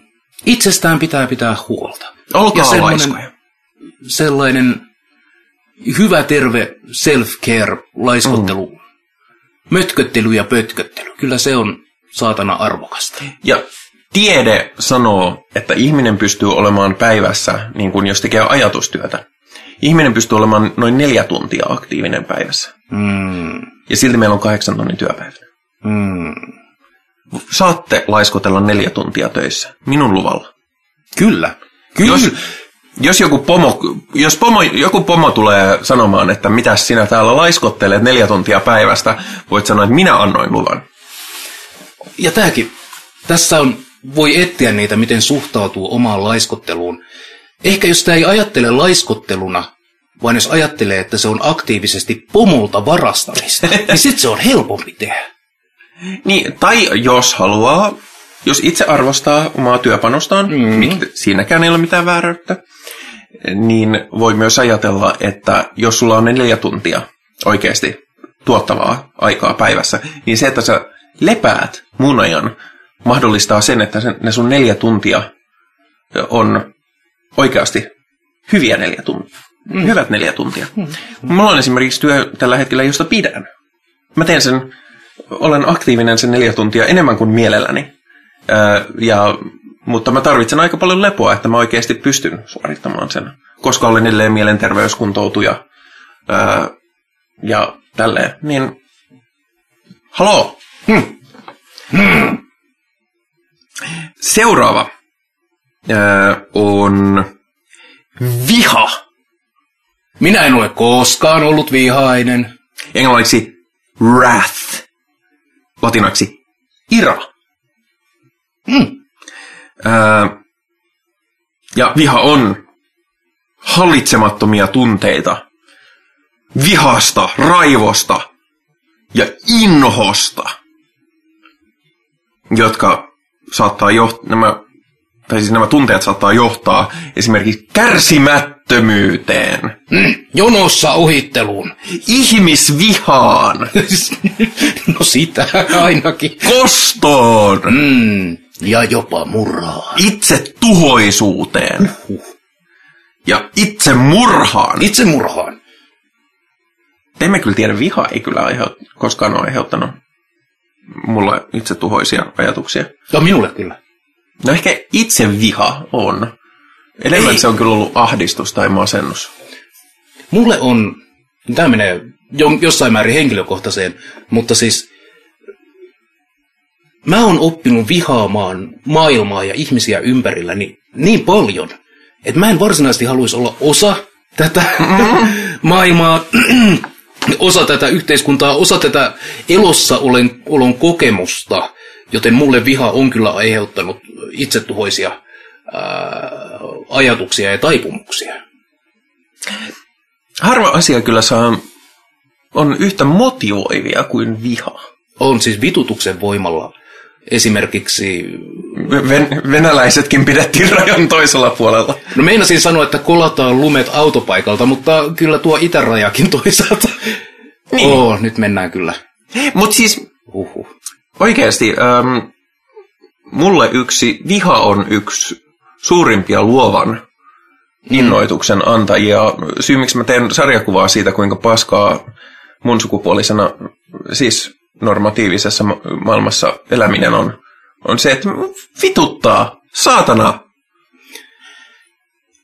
Ja viha on myös, minussa herää vihaa silloin, kun mä näen epäoikeudenmukaisuutta. Mm-hmm.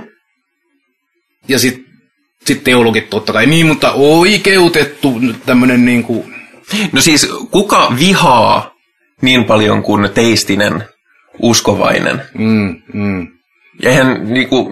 En minä teist- vihaa ihmistä, minä vihaan syntiä. Minä, minä vihaan kaikkea, joka ei ole juuri niin kuin minä ja Niin. niin. tee juuri niin kuin minun kirjassani sanotaan, kunhan nyt ette vaan lue vääriä osia siitä kirjasta. Tai väärällä tavalla. Niin. Joo. Mutta viha on kyllä minulle harvinaisen motivoiva. Siis äh, Lix Tetrix, tämä minun musiikkiprojektini, missä teen doom, satanistista doomia, koko projekti perustuu vihaan. Tämmönen, tästä tulikin mieleeni. Perkeleen temppeli on aikoinaan siinnyt vihasta mm. ja kiukutuksesta, kun, kun katsottiin maailmaa ja todettiin, että Suomessa ei tehdä satanismia oikein. Vittu! Tehdään itse. Siis tietysti sitten, jos viha on täysin hallitsematonta ja se johtaa siihen, että sä vaan paiskot, mm. ö, paiskot tavaroita ja paikkoja ö, paskaksi ja hakkaat kaikki vastaan tulevat vähänkin natsilta näyttävät ihmiset, ö, niin ö, tota, se ei ole itselle kauhean tuottoisaa. Itse ö, nuorempana, ja ne, jotka tuntee mut nyt, saattaa pitää tätä hyvinkin yllättävänä, niin mulla oli ö, hallitsemattomia vihan tunteita, jotka mm. joskus purkautuu aika tuhoisasti. Ja en, en toki suosittele sitäkään, mutta, mutta niin kuin, se, että vihaan epäoikeudenmukaisuutta, vihaan ö, ihan ihmisoikeuksien tallomista. Mm. Vihaan natseja. On kyllä äärimmäisen motivoiva voima, muun muassa tämän podcastin tekemiseen. Niin. Hmm. Hmm. Ja vihahan myös suojelee meitä. Se on, se on yksi meidän psyykeen itsesuojelumekanismeista. Me vihastutaan, mm. kun me kohdataan asioita, jotka on väärin. Ja sitten se vitutuksen motivaatio saa meidät muuttamaan asioita ympärillämme, kunnes ne eivät enää ole väärin. Tai, no, No, miten ikinä, mutta toisaalta Aika tässä harvoin tulee... loppujen lopuksi me pystytään purkamaan niitä, että mä en pysty, mä en saa sarjakuvalla tuhottua homofobiaa maailmasta. Mm. Mutta voin edes vähän purkaa sitä omaa vitutusta. Niin, ja tässäkin on... Tässäkin on skaalaa. Uh, meidän ei ehkä ole hyödyllistä pur, niin kuin, tuntea aggressiota internetin loputtomissa likakaivoissa ja vaan niin kuin lyödä päätä seinää vasten siihen, että joku ihminen on väärässä Twitterissä. Mm. Koska fakta on, että se ei nyt, se kiukuttelu ei välttämättä mitään muuta. Okei, sä saat purettua sen kiukun sinne samaan likakaivoon, mistä se kiukku tuli. Mutta usein se kyllä vaan voimistaa sitä kiukkua. Niin. Mä tein joskus pari vuotta sitten tietoisen päätöksen, että mä en suostu riitelemään netissä. Mm. Mun elämänlaatu on parantunut aivan määrättömästi. Mm. Jos mä oon niinku, vaikka joku sanoisi mulle kuinka loukkaavasti ja paskasti, tai olisi kuinka väärässä netissä, mä vaan silleen, että ah, okei. Okay. Öö, ja puran sen sitten jo, jotain muuta kautta, vaikkapa sarjakuvassa tai tekemällä biisin tai muuta, niin, niin on muuten ollut ihan tosi paljon kivempaa. Myös toi niin kun, ihmiset suuttuessaan saattaa sanoa ja tehdä asioita, jotka lisää kärsimystä. Kyllä. Joko itselleen tai usein muille ympärille, usein vielä kaikkein lähimmille. Uh, mutta sehän samalla tavalla kuin himossa, silloin kyse ei ole siitä, että tämä vihan tunne olisi paha tai syntiä. Mm-hmm. Pikemminkin se, mitä suutuspäissäsi menet ja teet. Et, tässähän, tässä ei tarvita niinku katumusta ja rukousta, vaan äh, itse tuntemusta ja tunteiden säätelytaitoa ja asioita, jotka on opittavissa. Me voidaan oppia hallitsemaan vihaa niin, että ne eivät ole tällaisia niin kuin, äh, tuhoisia ja hallitsemattomia kiukuttelunpuuskia, jotka aiheuttaa nettopahuutta tai net, nettokärsimystä. Mm. Äh, Ja jumalauta mua alkoi, minua alkoi vihastuttaa se, että, e, että vihan tunne olisi synti. mm, No, vittu. Minä, Turpaa minä kaikkia, teille niin synnit sanoo. näytän. Täältä tulee, kuulkaa, sellaista syntistä urputusta, että... Joo. Ah, okei. Okay. Kirkko, näin niin kuin kollektiivisena, kosmisena, kristillinen kirkkokunta on tehnyt maailmassa niin paljon pershelvetin paskaa, mm, että jos siitä ei joku suuttuisi, niin kumma olisi. Ja sitten defensi on se, aa, mutta nyt sinä lankeat vihan syntiin. Imaskaapa kuulkaa kollektiivisena kristikuntana hatullinen paskaa. Ja usein tämä niinku on, kun esimerkiksi seurakunnassa ää, joku törttöilee jotakin, tai nyt ottamatta mitään spesifejä esimerkkejä, kun seurakunnassa joku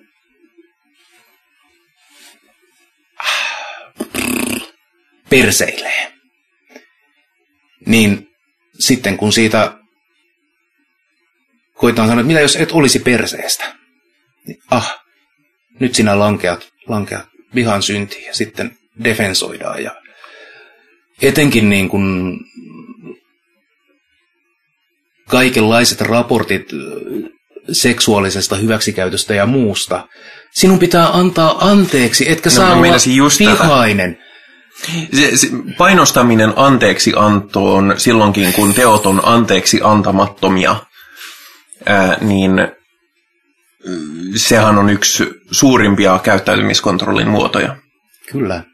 Ja nimenomaan y, tällaisissa sisäänpäin lä- lämpiävissä yhteisöissä se on, se on kulteissa ja, mm. ja uskonnollisissa yhteisöissä se on tosi vahva se ö, kulttuuri siitä, että, että sun täytyy antaa anteeksi vaikka kuinka.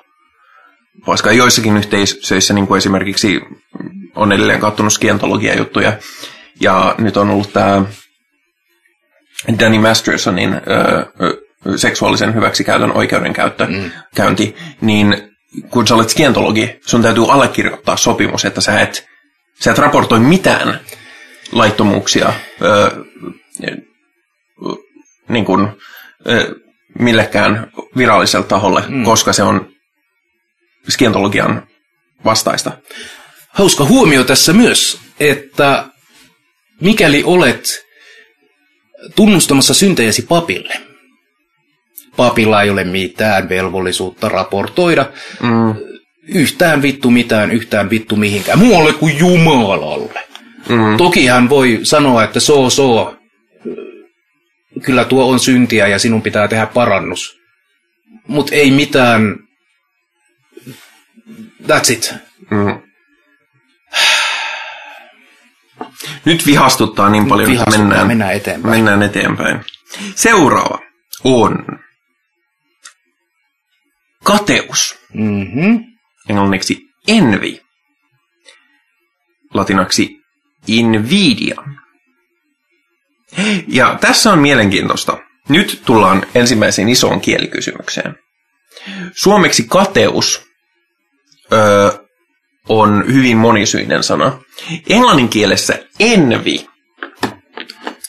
ja jealousy Mm. on kaksi äärimmäisen erilaista asiaa. Ja sanoisin, että etenkin tämä envy on äärimmäisen harmiton. Envy on sitä, että vaikkapa kaverillani on tyttöystävä, minulla ei ole tyttöystävää. Olisi kiva, jos olisi tyttöystävä. Tai muun sukupuolinen kumppani, tai mikä tahansa. Mä en missään määrin halua sinulta pois. Tai no, tässä tapauksessa itse asiassa mä, ajattelin hypo, hypoteettista ystävää, mutta, mutta ilmeisesti tällä hetkellä se sopii vaikka sinuun, mutta oli se kuka tahansa. Ää, en halua missään tapauksessa mitenkään pois mun kaverilta hänen tyttöystävänsä tai onnea tai, tai mitään. Mutta on silleen, että olisi kiva, jos itselläkin olisi mm. jotain vastaavaa. Jealousy taas on, on tämmöistä mm, pikkusieluista, että minulla ei ole, niin hänelläkään ei saa olla. Ja haistakoot vittu, ja minäpä nyt, minäpä käyn nyt vaikkapa tappamassa sen tyttöystävän. Ahaa, Niin kuin äär, koppiipa. niin, äärimmäisenä muotona, mutta niin kuin, tai minäpä käyn viettelemässä sen tyttöystävän pois. Uh. Koska kuka nyt ei minusta olisi kiinnostunut. ähm, niin musta on jotenkin kuva, kuvaavaa, että, äh, että seitsemässä kuolemansynnissä on nimenomaan tämä envi, joka ei ole mitenkään tuhoista sinulle, mutta Tunnet väärin. niin, mulla on vaan semmoinen fiilis, että oh, olisi kiva, jos itselläkin olisi. Tai kaverilla on kylpyamme, se pää, voi koska tahansa mennä lämpimään kylpyyn. Minä olen Jum- kateellinen kaikille, jotka pääsee kylpemään. Niin, on sille, että jumaliste lämmin kylpy, varsinkin tähän vuoden aikaan. Oh, Mm. Vielä Ihan kylpypommi. euforista. Mutta en mä mene pöllimään sen kaverin kylpyammetta. Kauhean epäkäytännöllistä sitä paitsi. Äh, kun taas sitten jealousy olisi sitä, että hänkään ei saa. Minä menen pöllimään sen. Suomessahan, tai suomen kielessä kateus ja kateet on ihan... Siinä olisi asiaa niin kuin yhden podcastin verran, Mm. mutta äh, yksi tämmöinen noituuden alaluokka oli olla kade Mm.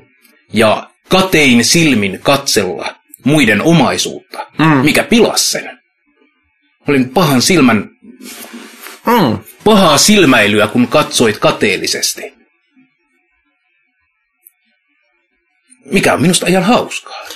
Niin, siis semmoinen kateus kieltämättä on ikävää, koska jos mä esimerkiksi, sanotaan vaikka, että hypoteettisella ystävälläni on tyttöystävä ja mä olen siitä niin kade ja pikkusieluinen ja, ja, ja mm, katkera, Hmm. että sitten ei voida enää olla kavereita. Mm-hmm.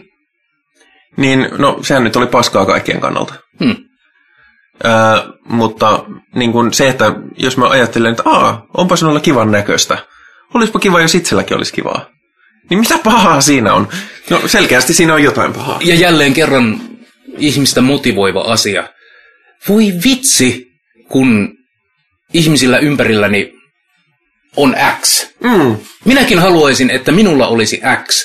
No, teenpä asioita sen eteen, että minäkin saan X. niin, syy minkä takia mun sarjakuvista tehty kokoelma tulee painosta on se, että, että monet mun sarjakuvaaja ystävistä on tehnyt kirjoja. Ja olin silleen, että kirja muuten on aika siisti. Mm-hmm. Ja joo, kyllä mä siitä saan jotain pieniä tulojakin. Mutta niin kuin, hmm, onpa siistiä niin kuin kirja. Tosi siistiä. Mitäpä jos minäkin tein kirjan? Mm. Olihan se nyt ihan kauheata kuule. Maailma on pilalla. On hirvittävää. Kateushan äh, on myös ollut hyvin saatanallista, koska teologisesti kenties paholainenkin kadehti Jumalan asemaa, Mm.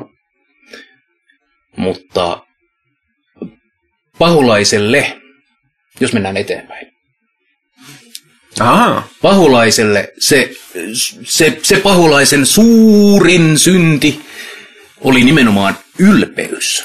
Ylpeys on seuraava. Itse asiassa viimeinen. Se Mm. vakavin on se ylpeys. hirvittävin.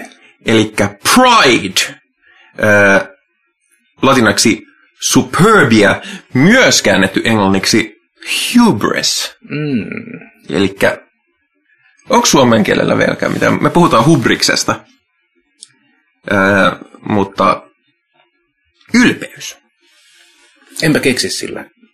Suom- no joo. Mm. Miksi ylpeys on paha? No se vaan on. Koska se tavoittelee jumalallisuutta.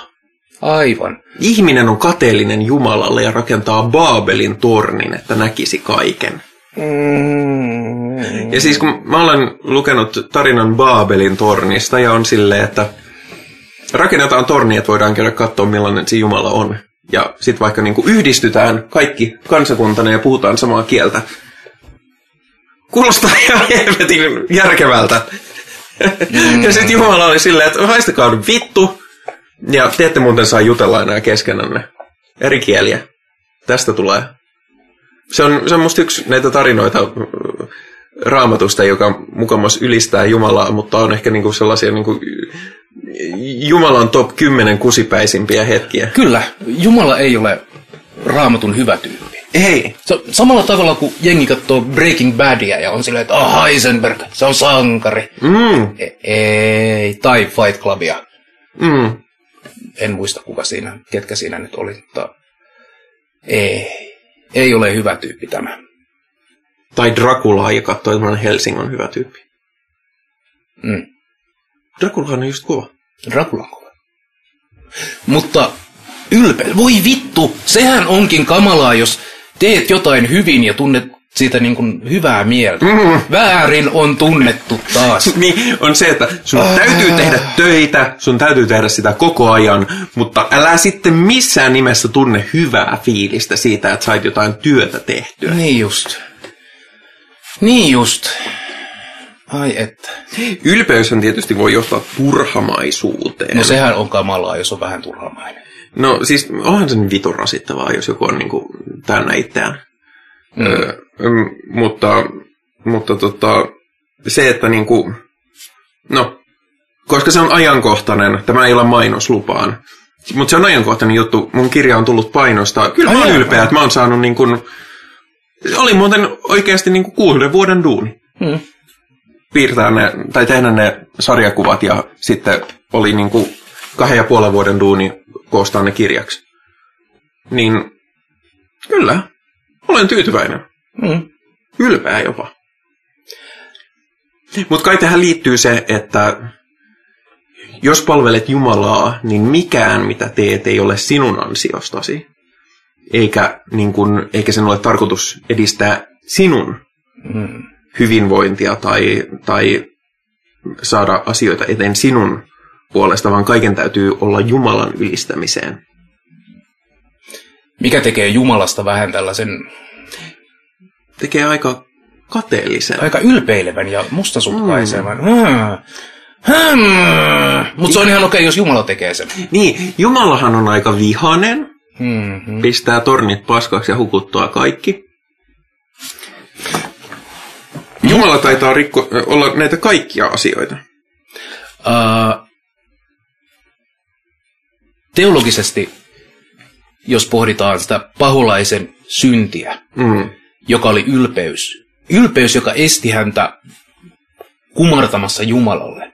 Mm. Etenkin islamin niin kuin, uh, opissa Iblis ei suostunut kumartamaan Aatamia, koska Iblis oli tehty tulesta siitä, mistä Aatami oli tehty tu, äh, maasta, mudasta. Mm. Ja tämä peilautuu kristinuskon niin kuin, tähän paholaiskuvaan, jossa äh, saatana himoitsee äh, tasa-arvoa Jumalan kanssa. Tai- Eihän se käy. Tai Lilith, Mm? joka sanottiin, että tuossa on mies, kumarran miestä nainen, ja sitten sen haistakaan vittu. Niin. Näet niinku yl... Olet liian ylpeä alistuaksesi. Niin olen. Ja se, sen minä lasken itselleni voitoksi. Niin. Ja siis tässä kohtaa voin nostaa sen, missä on vähän niin kuin pidätellyt kieltä koko ajan. Mm, on se, että kultin määritelmällehän on isoja, ö, on nämä jotkut seitsemän ö, tunnusomaisuutta, mitkä määrittelee kultin. Mm. Ja mun mielestä nämä on aina vähän silleen, koska mikä on kultin ja teistisen, mun teistisen uskonnon ero. No yleensä 2000 vuotta kulttuurihistoriaa, ei paljon muu, koska jos mietitään, että y- yksi isoimpia, mitä siellä on, on tunteiden kieltäminen Mm. tai tukahduttaminen, on kulteille tyypillinen asia, e- ja niin kuin perustarpeiden tämmöinen Kontrollointisäännöstely. kontrollointisäännöstely, si- sivuun laittaminen Mm. ää, jotakin yhtä ö, edustushahmoa ö, palvellaksesi. Ja se ei tarkoita, ja se on yleensä, että on joku, kulteilla on joku tämmöinen, mikä se sana nyt on suomeksi, niin kuin, ö, no mutta tämmöinen niin kuin ykköshahmo. Mm. Ja se ei ole Jumala, vaan se on joku maallinen. Kulttihahmo tai, tai jonkinlainen agenda. Katolisella kirkolla taitaa olla yksi tällainen. Yksi kappale. Mm. Ää, ja tässä kohtaa tullaan aina siihen, että kun sanotaan, että ei kristinusko mikään kultti ole. Ja joo, siinä mielessä, että, että meillä on eritelty kultit erilaiseksi, mutta ää, hyvin, hyvin monet niistä kultin määritelmistä täyttyy, jos ruvetaan katsomaan vaikka seitsemän kuoleman syntiä täyttyy ihan mainstream kristinuskossakin. Kyllä. Kultithan usein on vääränlaisia uskontoja. Niin, ja siis yksi niistä määritelmistä on myöskin se, että kultti laittaa muuttamaan nimesi. Mm. Mutta jos miettii meidän nimistö perustaa, niin sehän tulee pääasiassa kristillisestä Niin, ja, ja historiasta. Meidän ei tarvitse muuttaa meidän nimiä, koska ne on jo kristillisiä. kyllä, ja lähetystyön mukana usein tulee, tulee tämä, että sinut kastetaan nyt kristillisellä nimellä, ettei Mm. ole tätä pakanallista alkuperäisnimeä. Äh. Tai, tai Jehovan todistajilla otetaan tämä uusi persoona. Tai äh, herätyskristillisessä piirissä tullaan uskoon, ja nyt minä olen, olen syntynyt uudesti. Mm. Hyngää! Otetaan se uusi jälleen syntynyt persoona, eikä enää tunnusteta niitä lihanhimoisia. Tässä on kaikessa kysymys ö, käyttäytymisen hallitsemisesta. Ja inhimillisen käyttäytymisen. Kyllä mä sen ymmärrän, että niin kuin mehän niin kuin mekin ollaan tässä monen kertaan eri lailla tuotu esiin, että tietynlainen oman käytöks, primaari, primääri, primaali, Määri. va? Primääri. Primääri, no ei, kun primaalikäyttäytymisen, niin kuin sellaisen niin kuin, Aa, niin et, niin, että niin kuin, mä- mä- en, vaikka olisikin kiva, että olen, olisi tyttöystävä, en mene ensimmäistä kivaa naisuletettua henkilöä kumauttamaan nuijalla päähän ja, ja vetämään hiuksista luolaan, mitä muuten hi- ei ole tapahtunut, vaikka se onkin. Ei ole koskaan ollut parin muodostus ihan tuota, vaikka meille niin tykätään kertoa. Ähm, ja siis ei mulla ole mitään halua myöskään, mutta tavallaan tietyt, äh, tietyt eläimelliset vaistothan meillä on aika tuhoisia. Ja mä ymmärrän sen, että niin kun varsinkin joskus muinaishistoriassa näiden hajottaminen tällaisiin niin kun yli, yläkategorioihin on ollut tarpeellista, että me ylipäätänsä pystytään toimimaan toistemme seassa. Me ei vaan tapeta toisiamme ja, ja niin kuin, runkata Kelan kassalla tai Kelan, ö, ö, Kelan tuolla Konttorissa. konttorissa, vaikka satuisi panettaa just silloin. Niin joo, mä ymmärrän sen, me kaikki, meidän kaikkien täytyy hillitä tiettyjä Mm. vaistoja, mutta kun puhutaan siitä, että sä et, sulla ei saa olla taas niin kuin, agency, Mm. Agentatiivisuutta. niin, omaan elämääsi ja omiin tunteisiin ja omiin Mm. saavutuksiin, niin siitähän tässä on kyse. Niin. Ah, raivostuttavaa. Ja sitten kun näitä seitsemän kuolemansyntiähän ei, se on ollut konsepti, joka on elänyt. Niin, kuin niitä on ollut eri määrä ja eri, Mm. erilaisia. Ja on, on ihan kertovaa, että yksi tällaisia ehdotettuja kuolemansyntejä on ollut niin kuin surumielisyys Mm. ja pelko. Kuinka kehtaat? Kuinka kehtaat pelätä? No voi ootteko kattonut ulos? Täällä niinku... Villipedot hyökkää ja rutto tulee ja, ja Ihmiset, vaatekaapissa on pimeää. ja is- ihmiset yskii junassa. Kyllä.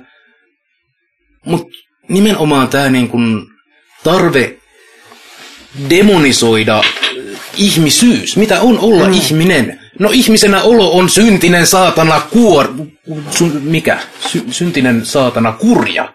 Mm. Meinas tulla aivan jotain muuta. Uh, se on sitä kontrollia, että saadaan ihminen tuntemaan olonsa riittämättömäksi, vähäpätöiseksi, vääränlaiseksi, jotta voidaan myydä se käärmeöljy nimeltä Jeesus. Sinä tarvitset, mm. uh, Tai Jumala. niin, sinä tarvitset tätä lääkettä näihin vaivoihin, joita sanomme, että sinulla on. Sinulla on vaivana se, että on, olet syntinen. Ja jos et tunne huonoa omaa tuntea, olet liian ylpeä tunteaksesi niin. Huonoa omaa tuntoa. Kyllä se syntisyys aina sieltä saadaan jotenkin ja... Brr. Jo, jos niin kun mennään näille termeille, kyllä olen liian ylpeä ollakseni mm. teisti. Koska arvostan liikaa omaa itsemääräämisoikeuttani, omaa agencyä. Mm. Hitto, nyt on noloa, kun mä en keksi. Tai, mä siis, mun kotikieli on englanti ollut viimeiset puolitoista vuotta, niin mulla oikeasti on välillä vaikeuksia. Niin kun, tää ei ole sellaista hienostelua. Öö, öö, omaa tekijyyttä. Mm. Tekijyyttä omassa elämässäni. Öö, jotkut, jotkut sanoo päähenkilösyndroomaksi sitäkin, että katsoo olevansa päähenkilö omassa elämässään. Päähenkilösyndrooma on siis se, että sä kuvittelet olevasi päähenkilö koko maailmassa. Mm. Tämä solip, solip, solipsismi. Niin, että olet ainoa äly, niin kuin, tietoinen olento mm. maailmassa, ja se on ihan, Maailman napa. se on, se on psyykkinen ö, vaiva, mm. ö, ja, ja tota, se ei ole tervettä. Mutta, mutta se, että kyllä minusta on ihan oikeutettua katsoa, että omassa elämässäni olen sillä semitärkeä. Olen ja, ja teistinen uskonto tietysti sanoo, että no et ole, vaan Jumala on tärkeä. Ei saisi olla. Niin. Hmm. Elä Jumalalle, niin sitten saat, sitten sinulla on kivaa jälkielämässä. Niinpä niin. Mutta kun ei ole jälkielämää, niin sitä on heittänyt vain kaiken menemään. Mm. Ja jos niin On tekee myös- omasta vapaasta tahdostaan, se on ihan fine. Mutta Meillähän suomalaisilla on, on tämmöinen kiusallinen äh, kulttuurillinen tapa vähätellä itseään. No mitä minä nyt vähän tossa äh, jotakin laitoin, ei minun takiani olisi tarvinnut kahvia mm. keittää ja elää nyt. Ja sekin tulee meidän niin kuin kansanuskosta, miksi me ollaan ää, halutaan piilotella sitä niin kuin omaa ansiota ja omia saavutuksia, koska sitten joku tulee kateellisena katsomaan ja pilaamaan senkin paskan. Ää, niin jolla onni onni se onnen kätkeköön ja aina pitää olla vähän silleen, että eihän tässä nyt... Niin. Ja, Ja- senkin kanssa me saadaan niin kuin, se on helposti semmoinen, mikä tekee terveen itsetunnon ja muun vaikeaksi. Enhän minä nyt ole mitään osannut. Mä, mä, mä en, mitä nyt, vähän koitin jotain tuolla. ja, ja siinäkin on se toinen puoli sitten, että jos olet miljardööri ja katsot, että olet paljon parempi kuin kaikki mm. muut, koska, koska sulla on onnenkantamoisella enemmän rahaa.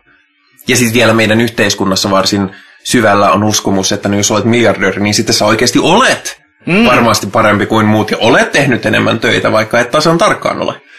Niin, mm. niin tota, vaikka olisit tehnyt kuinka paljon, niin et tasan tarkkaan ole tehnyt enemmän kuin kaikki muut. Niin, niin tota, niin siinäkin on se toksinen puoli. Mutta toisaalta mun joskus ärsyttää myöskin se, että kun meillä on tämä, niin joskus taas me ihan aidosti on silleen, että tämä nyt ei ollut, tästä ei ollut isoa vaivaa, ja ei minun takia olisi tarvinnut. Kun mä en lähde siihen semmoiseen, että no voi voi, kun minun takia nyt, mutta, mutta joskus on silleen, että hei oikeasti mulla on kiire, mä en ehdi jäämään kahville, ei olisi tarvinnut laittaa kahvia tulemaan.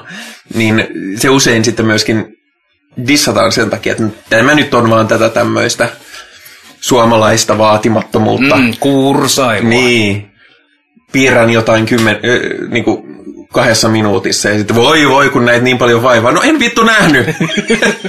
Meni tosi nopeasti.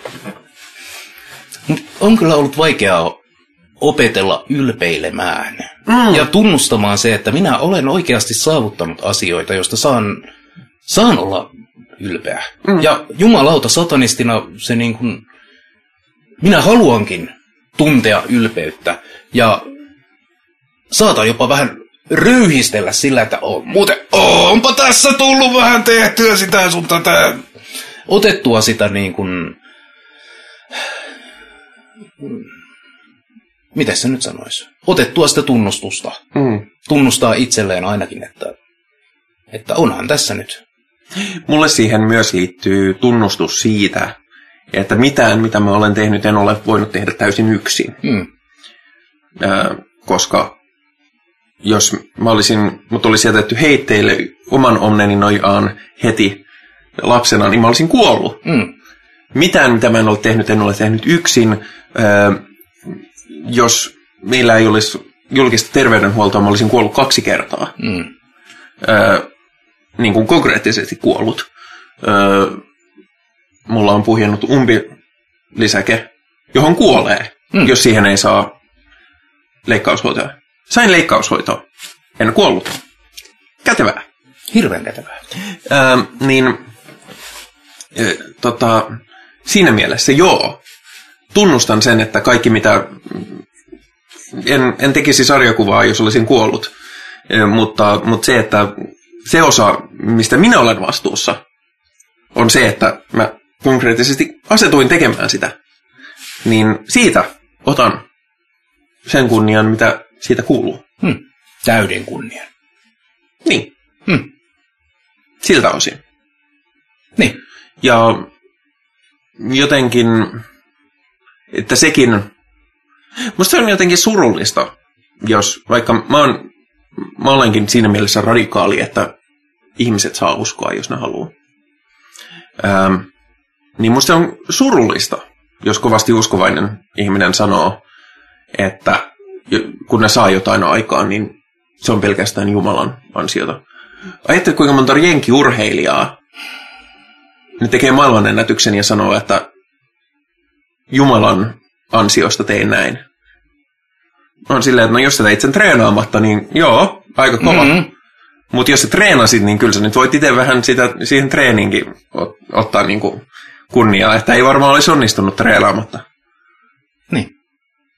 Tai niinku, mulla on yksi kaveri, joka voitti aikoinaan kultainen harmoniikkakilpailun, niin kysyin siltä, että menikö lonkalta vai treenasitko ensin, ennen kuin menit kisaamaan. Kuulemma treenas. Ai jaa, Joo, jännä. ei, me, ei tullut lonkalta. Se olisikin ollut ihan hanurista. Mm.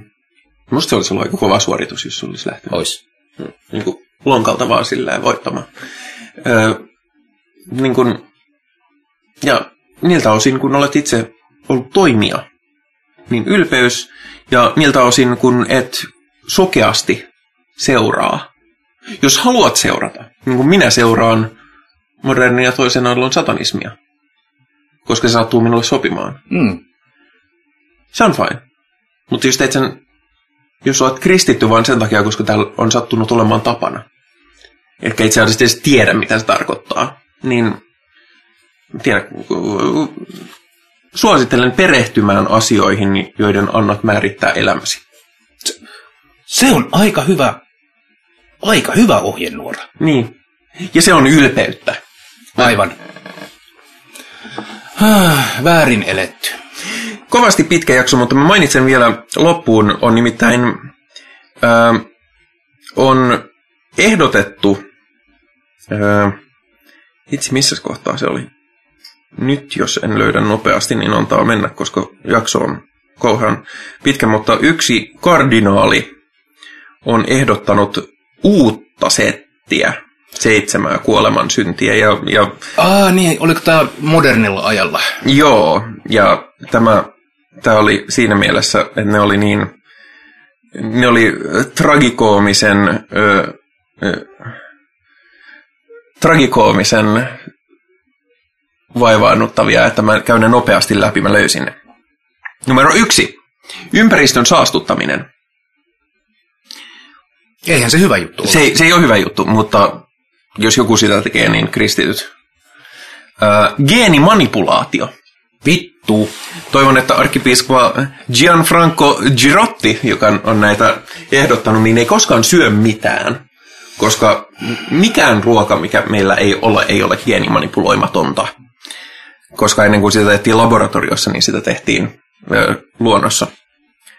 Ylenpalttisen vaurauden kerääminen. Mm-hmm. Tästä puhuttiin, Joo, se on joo, ihan fine. Köyhyyden aiheuttaminen. Niin, es- esimerkiksi se, mitä katolinen kirkko tekee kieltäessään vit... Niin. Ehkä Vittu. Huumekauppa ja huumeiden käyttö. Ö, moraalisesti kyseenalaiset kokeilut. Wow. Minä tunnustan, minä tunnustan monenlaiset moraalisesti kyseenalaiset kokeilut, joista olen saanut suurta mielihyvää. Mä, mä veikkaan, että tämä oli tapa sanoa älä ole homo, sanomatta älä ole homo. Niin. Ää, ja no okei. Seitsemännen allekirjoitan täysin. Ihmisen perusoikeuksien rikkominen. Mitä kyllä sanoisin, että katolinen kirkko tekee päivittäin äärimmäisen paljon, muun muassa seitsemällä kuolemansynnillä. Niin. Lisäksi hän mainitsi bonuksina abortin. No totta kai. Totta kai. Minä suosittelen aborttia ihan kaikille, Mhm. oli raskaana tai ei. Mm. Kannattaa varmuuden vuoksi ottaa abortti. Mutkin on varmuuden vuoksi pakosteriloitu, vaikka, vaikka mulla ei ollut mitään kiinnostusta hankkia lapsia, niin on se nyt vähintään kohtuullista, että sitten abortti varmuuden vuoksi kaikille. Minä kannatan aborttia siksi, että minun olisi pitänyt olla abortti. Mm, abortti, tosi jees. Ää, mutta tämä oli hurjan pitkä jakso, mutta ehkä se oli ihan ok, koska meille tulee pieni vuodenvaihde, juhlallisuustauko. Ja onhan edellisestä kerrasta aikaa. Mm, no ei siitä nyt niin paljon aikaa. Mutta ää, tiedän, että satanisteissa on paljonkin ihmisiä, joille jouluun liittyy t- traumaattisia tai muuten epämiellyttäviä kokemuksia, minkä takia joulu saattaa olla stressaavaa aikaa, joten toivon voimaa. Jos näin on, itse pidän joulusta näin niin kuin täysin ö, sekulaarisena ö, keskitalven valon juhlana. Valohan on kovin luciferiaanista koska silloin on vapaata töistä, niin voi rauhoittua vaikka perheen ääreen syömään, ylen syömään Mm. ja olemaan ylpeä aikaansaannoksista. Tai voi rauhoittua perseen äärelle syömään. Niin, himoita saa ja ö, nyt himoita saa, nyt ö, torkkua saa. Ö, On ollut hirveän kiva, kun ei tarvitse viettää joulua. Niin, ja joulua ei ole mikään pakko viettää. Ei. Ei. Ö, jos on töistä vapaata, niin voi tehdä ihan arkisiakin asioita, jos haluaa. Hmm. Varsinkin nykyään, kun kaupatkin on auki. Hmm. Ja julkiset kulkee. Ö, vuodenvaihde lienee ö, perusmatemaattisen neutraali asia, joten toivotan hyvää vuodenvaihteen aikaa. Ö, niille, jotka tykkää joulusta, niin toivon mainiota joulua, ja jotka sitä viettää. Ö, ja me palaamme asiaan ensi vuonna, ja mä melkein voisin ehdottaa välipäiville jonkinlaista elokuvaa kokoontumista. Oo, tää kuulostaa hyvältä. Ää, on esimerkiksi semmoinen kristillinen elokuva kuin, äh, kuin Brianin elämä, jota me ei olla vielä katsottu satanistiporukalla. Ää, mutta mä en lupaa nyt mitään aikataulua ja mä en lupaa, että tämä tulee koskaan tämä jakso ulos ennen, mm. ennen sitä, koska, koska tähän, tähän lankeamukseen on... on Ennenkin langettu. Kyllä. Äh, mutta jos mä olen sanonut joulubiisin valmiiksi ennen kuin tämä jakso tulee ulos, niin laitan sen tähän loppuun. Jos ei tykkää minun joulubiiseistä, niin eikä ole kiinnostunut niistä, mikä ei ole mitenkään pakollista, niin voi lopettaa jakson kuuntelun sitä ennen. Sitä ennen kuitenkin totean, että lähettäkää palautetta. Äh, Meillä on tosiaan Perkelen temppelillä, meillä on Discordissa, äh, siellä serverillä äh, oma autonominen sunnuntaisatanisti alue. Linkki löytyy tuosta alta kuvauksesta. Meidät löytää Facebookista, meidät löytyy täältä YouTubesta, jos katsotte videona, meidät löytää podcast-feedistä jatkossakin, vaikka tehdään myös videota.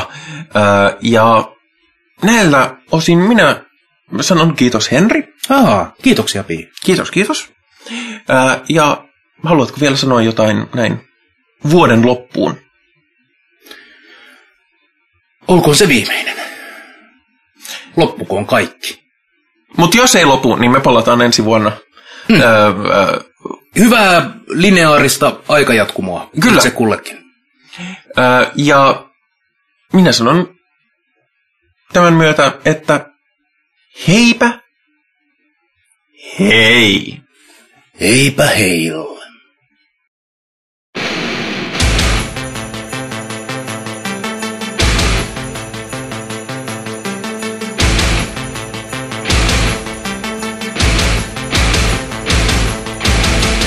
Joulupukille on tullut se päivä nyt.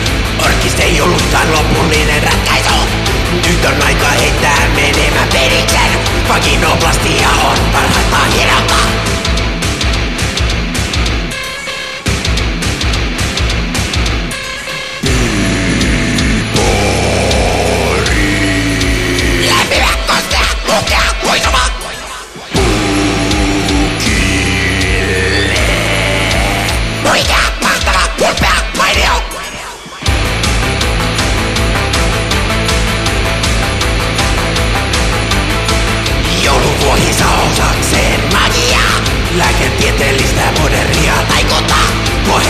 vakavasti nytten pelkotaan, kun kirurgi latskan eli heilun sisällä.